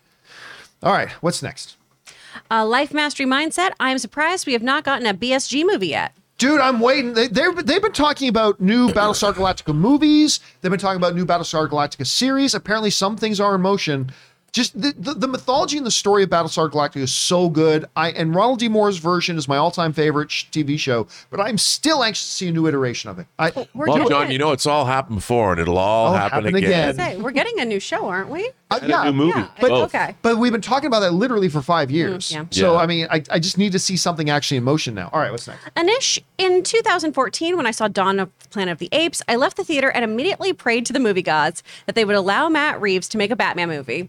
Eight years later, here we are. You're welcome. Yeah. everyone. It's all on you, Anish. Anish, Thank you. It's all on you. Listen, what that is why that exactly what you're saying there, Anish. That is why when my heart broke that we weren't going to have Ben Affleck writing and directing and starring in a Batman movie, uh, it broke my heart. But if it can't be Ben, you'd be hard pressed to find a better another choice than Matt Reeves. So yeah, it's going to be great to see. All right, what's next? Josie reviews again. My box office predictions this weekend for Jackass 4 and the Oscar award winning Moonfall. Jackass Forever 40 mil, Moonfall 5 mil. I'm thinking Moonfall nine, Jackass thirty. Moonfall Really? nine, Jackass thirty. That sounds that sounds reasonable. Is that good? For, what do you I think? think. Oh, I, I five sounds good to me. I think Jackass might make more. I hope so. Yeah. I hope so, especially if we like it. Ray, you got a prediction? Nope. No prediction. Twenty-six million for Jackass. Seven for Moonfall. Seven for Moonfall. All right. Don't forget, it's not getting the Canadian theaters. Oh right. So that will, Yeah. and, and Canada, for those you don't know, is considered domestic box office Yeah. Oh. with the United States. Eh, Not nearly as big, so it's not going to hurt it that much, but that is going to be a factor. All right. Historically, Canada loves the moon. Loves Canada, Big- loves the moon. big moon fans. Big moon people. Huge moon people we are. All right, what's next? John Redcorn. Well, everyone wants Garfield to come back as Spider Man for Sonyverse. What do you think could be some drawbacks to it, and why don't you think it will happen? Well, I mean, it's, it's very simple. Marvel has. It, the whole notion is Andrew Garfield will come back to be Spider Man in the Sonyverse, and they're going to keep doing Spider Man movies in the Marvelverse. Marvel has no interest in doing that. Marvel has no interest in making and putting hundreds of millions of dollars into a live action Spider Man movie when another studio is also doing live action Spider Man. Sony has no interest in that. Marvel has no interest in that. The other big downfall of that is we're all recent historians. Everybody forgets a lot of people did not like Andrew Garfield as Spider Man. I Right. always did. I loved him. I've been on that bandwagon the whole time, even when everybody talk, called me crazy and dumb. He's, I'm I thought you, his great. first Amazing Spider-Man I really liked Yeah, with the too. lizard, He's Kirk. Connors. and all. I, thought it was a I good know- movie. I'm not thrilled with the Amazing Spider Man 2, but I still thought he was great as Spider Man. Absolutely. and and him and her. So, yeah, I, I I just look. Is it possible? It is possible. I love Rob's notion of the whole idea fr- from where I'm sitting on my screen. I love Rob's idea of Andrew Garfield Spider Man being in Venom Three. Yeah. I love that idea, and I hope he's right. I just don't think he is. But I mean, wh- you you see, di- what's, I don't what's have your any- underlying thing for thinking that he would be though? Besides the fact that it's an awesome idea. Well, because I, the only reason being is who's who. Look, Venom Two, Electric Boogaloo made money, and they're gonna make a they're gonna make a, a Venom Three, and who's he gonna fight? What's Venom's who's Venom's foil gonna be? And I think with the success, look. If, if this wasn't if No Way Home wasn't as successful, I wouldn't have thought this would happen. But with this kind of success, it seems like it's a way you can have Venom and Carnage and and and Spider-Man in a movie that's still a Venom movie. So it wouldn't interfere with what they want to do in the MCU. I don't think even Kevin Feige. I, I Kevin Feige's the kind of guy who would be like, you know what would be cool? He's that kind of guy, and I'm sure he's even him. He's like, you know, it'd be kind of cool if you put Venom and Like Spider-Man. I, I would love to see it. I absolutely would. All right, what's next? Brandon Blake. Boba seems like he'd be happier as a galactic animal rescuer than a crime boss. Maybe he needs to reevaluate his life choices. I look, I, I think it all comes down to the final episode. I think it all comes down to the final episode. You know what? Somebody asked me an interesting question last night. They said, Do you think that Book of Boba Fett maybe would have played as it is? It would have pay, played better on like a Netflix where they dropped it all at once. And I thought about that. And I think the answer to that is no, because honestly, I would have turned the show off after the first two hours the fact that it's going week to week and we have we have weeks to think about it and speculate about it and pontificate about where things could go that has kind of kept me on the train but i think if i had sat down to watch a five hour view view watch of boba fett i probably would have ditched on this show after hour two so i, I don't know but i'll never know for sure but it's an interesting question all right what's next Ketchup on eggs. Can I get a big fat Twilight boy? i don't take requests but uh chris just did a good one for you all right what's next Elizabeth Dorado. The School of Good and Evil is directed by Paul Fe- uh, Feig. Feig. Feig, thank you. So it's 100% getting a Kids, Kids Choice, Choice, Award. Awards. Listen, everybody gives Paul shit for that Ghostbusters movie, which I don't even think was all that bad.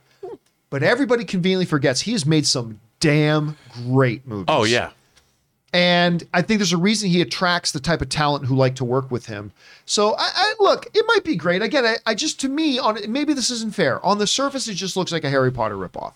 But maybe once we move beyond the surface, it's going to be very much its own story. So we'll see. All right, what's next? Another from Anish. Sick of Netflix's anime live adaptations. Now it's One Piece. Ruining Cowboy Bebop and Death Note wasn't enough for them? Uh, I would say getting sick of it when they've done what two? Third time's a charm. Yeah. I mean, two over. When did the Death Note one? And the Death Note one was bad. That was atrocious. But- Cowboy Bebop, I didn't think it was as bad as everyone said it was. That blackmail line was gross and awful, but everything else in it I thought was fine. How long ago was Death Note though? A couple years. It was like three or four years. Yeah. Yeah, ago. even Didn't long, they do the one with the- five years ago With the boy and the robot too, Full Metal. Al- Alchemist. No, Alchemist? that was They didn't do that? that they did on Lost in Netflix. Space. Netflix did Lost in Space, but that's not That's a that. that's not an anime adaptation. You're thinking of yeah, Full Metal Alchemist, which was like a fan made Oh, thing, I think. so yeah, I, I like a couple of shots in in three or four years. I, I'm not saying I'm over it yet. No. Um, uh, but, and I still listen. I got a lot of belief their Avatar series is going to be good. And Nice I guy. welcome a One Punch Man. Come on, Netflix. Oh, I Punch Man. One Put it up. Punch Man. Just put One it up. Punch Man. I don't care if it's crap. Just put it up. Okay, what's next? Uh, Cinema Reviews, calling it now. The cow in the next Peacemaker episode is going to be a Mothra, like he guessed in the pilot, and he'll complain about no jetpack to Murdigan. You know what? That's a damn good call. That is Yeah. a Like that. great callback to the Mothra. James Gunn loves his callbacks. Mm-hmm. Loves them. That is a great call. I mean, they're calling it the cow, so maybe yes, maybe no, but I think that's a, a well done, Casino. I bet you're right. I bet you're right about that. All right, what's next? Ben Rayner, over under 20% Ring of Power trailer for Super Bowl? I say over. You? Uh, no, it, because it's, it's there's no point in dropping that kind of money for a show that isn't even dropping for another six months Yeah. or seven months. It just whatever pop you get from it is going to be gone after a few weeks, and you just wasted your money. So Jurassic I- World for sure. Jurassic. uh, Listen, Jurassic World, Top Gun, Doctor Strange two. I think those are still. Did the two you ever bets. watch the clip I say the Tom Cruise Kansas City Chiefs Cincinnati No, I Bengals did get video? the clip. I got the clip, but I never. Why- clicked what happened it. I with Tom Cruise? about it. They did a they did a Bengals uh s- s- Before the Kansas Bengals City Chiefs game. and it was like a two minute trailer where Tom Cruise is talking about football. Oh, okay. And then they're intercutting it with Top Gun footage. Oh, that's cool. It's pretty good. All right, what's next? Elizabeth Dorado, Tommy talking to his junk part, uh, junk part to his junk part in Pam and Tommy comes from Tommy Lee's biography. Oh, I never. I- Oh. I, never read Tommy Lee's biography, but yeah, there is a very wild scene where he's just him and his dick are just having this big conversation with it with between the two of them, and it, it's I relate. and it's moving and kind of talking to It's like Venom. yes, no, Tommy. I'm hungry, Tommy. I need to bleach my brain. Find me, Pamela. oh yeah. I That- need a blonde, Tommy. Okay, okay. Uh, all right. Oh, What's- boy. What's next? Larry Lee sent in a super chat. Thank you, Larry Lee. And Bartleby Scrivener sent in a $20 super chat. So thanks, Oh, just to be Bartleby. supportive. Thank you, Bartleby. Appreciate that very much. And guys, that'll do it for today's installment on that Venom picture in your head. Oh no. Tommy. Um, that'll do it for today's installment of the John Campea Show. Thank you so much for being here, guys, and making this show part of your day. Big special thank you to all you guys who sent in those comments and questions. Number one, because you gave us great fun things to talk about. But number two, you supported our channel as you did it. And all of us involved with the John Campea Show. Thank you guys so very much for your support. Also want to thank the people in the room sitting over here. Robert Meyer Burnett. Robert, where can people follow you? Sorry, I'm still laughing about it. You can find me on Instagram at Robert Meyer Burnett. You can find me on Twitter at Burnett RM or find me on my own YouTube channel, The Burnett Work. And right beside him, the jackass anticipating. Ray Aura. Ray, where can people follow you? Uh, Ray Ora with a zero. And by the way, don't forget, guys, you'll be able to see me and Ray doing our right out of the theater reaction tonight for the movie. And right beside him, of course, is Chris Carr. Chris, where can people find you? Oh, washing out my mind's eye today. Uh, at actor Chris Carr on both Twitter and Instagram. And you guys can follow me on social media simply at John Campea. That'll do it for us for today, guys. Thanks a lot for being here. My name is John Campea. And until next time, my friends, bye bye.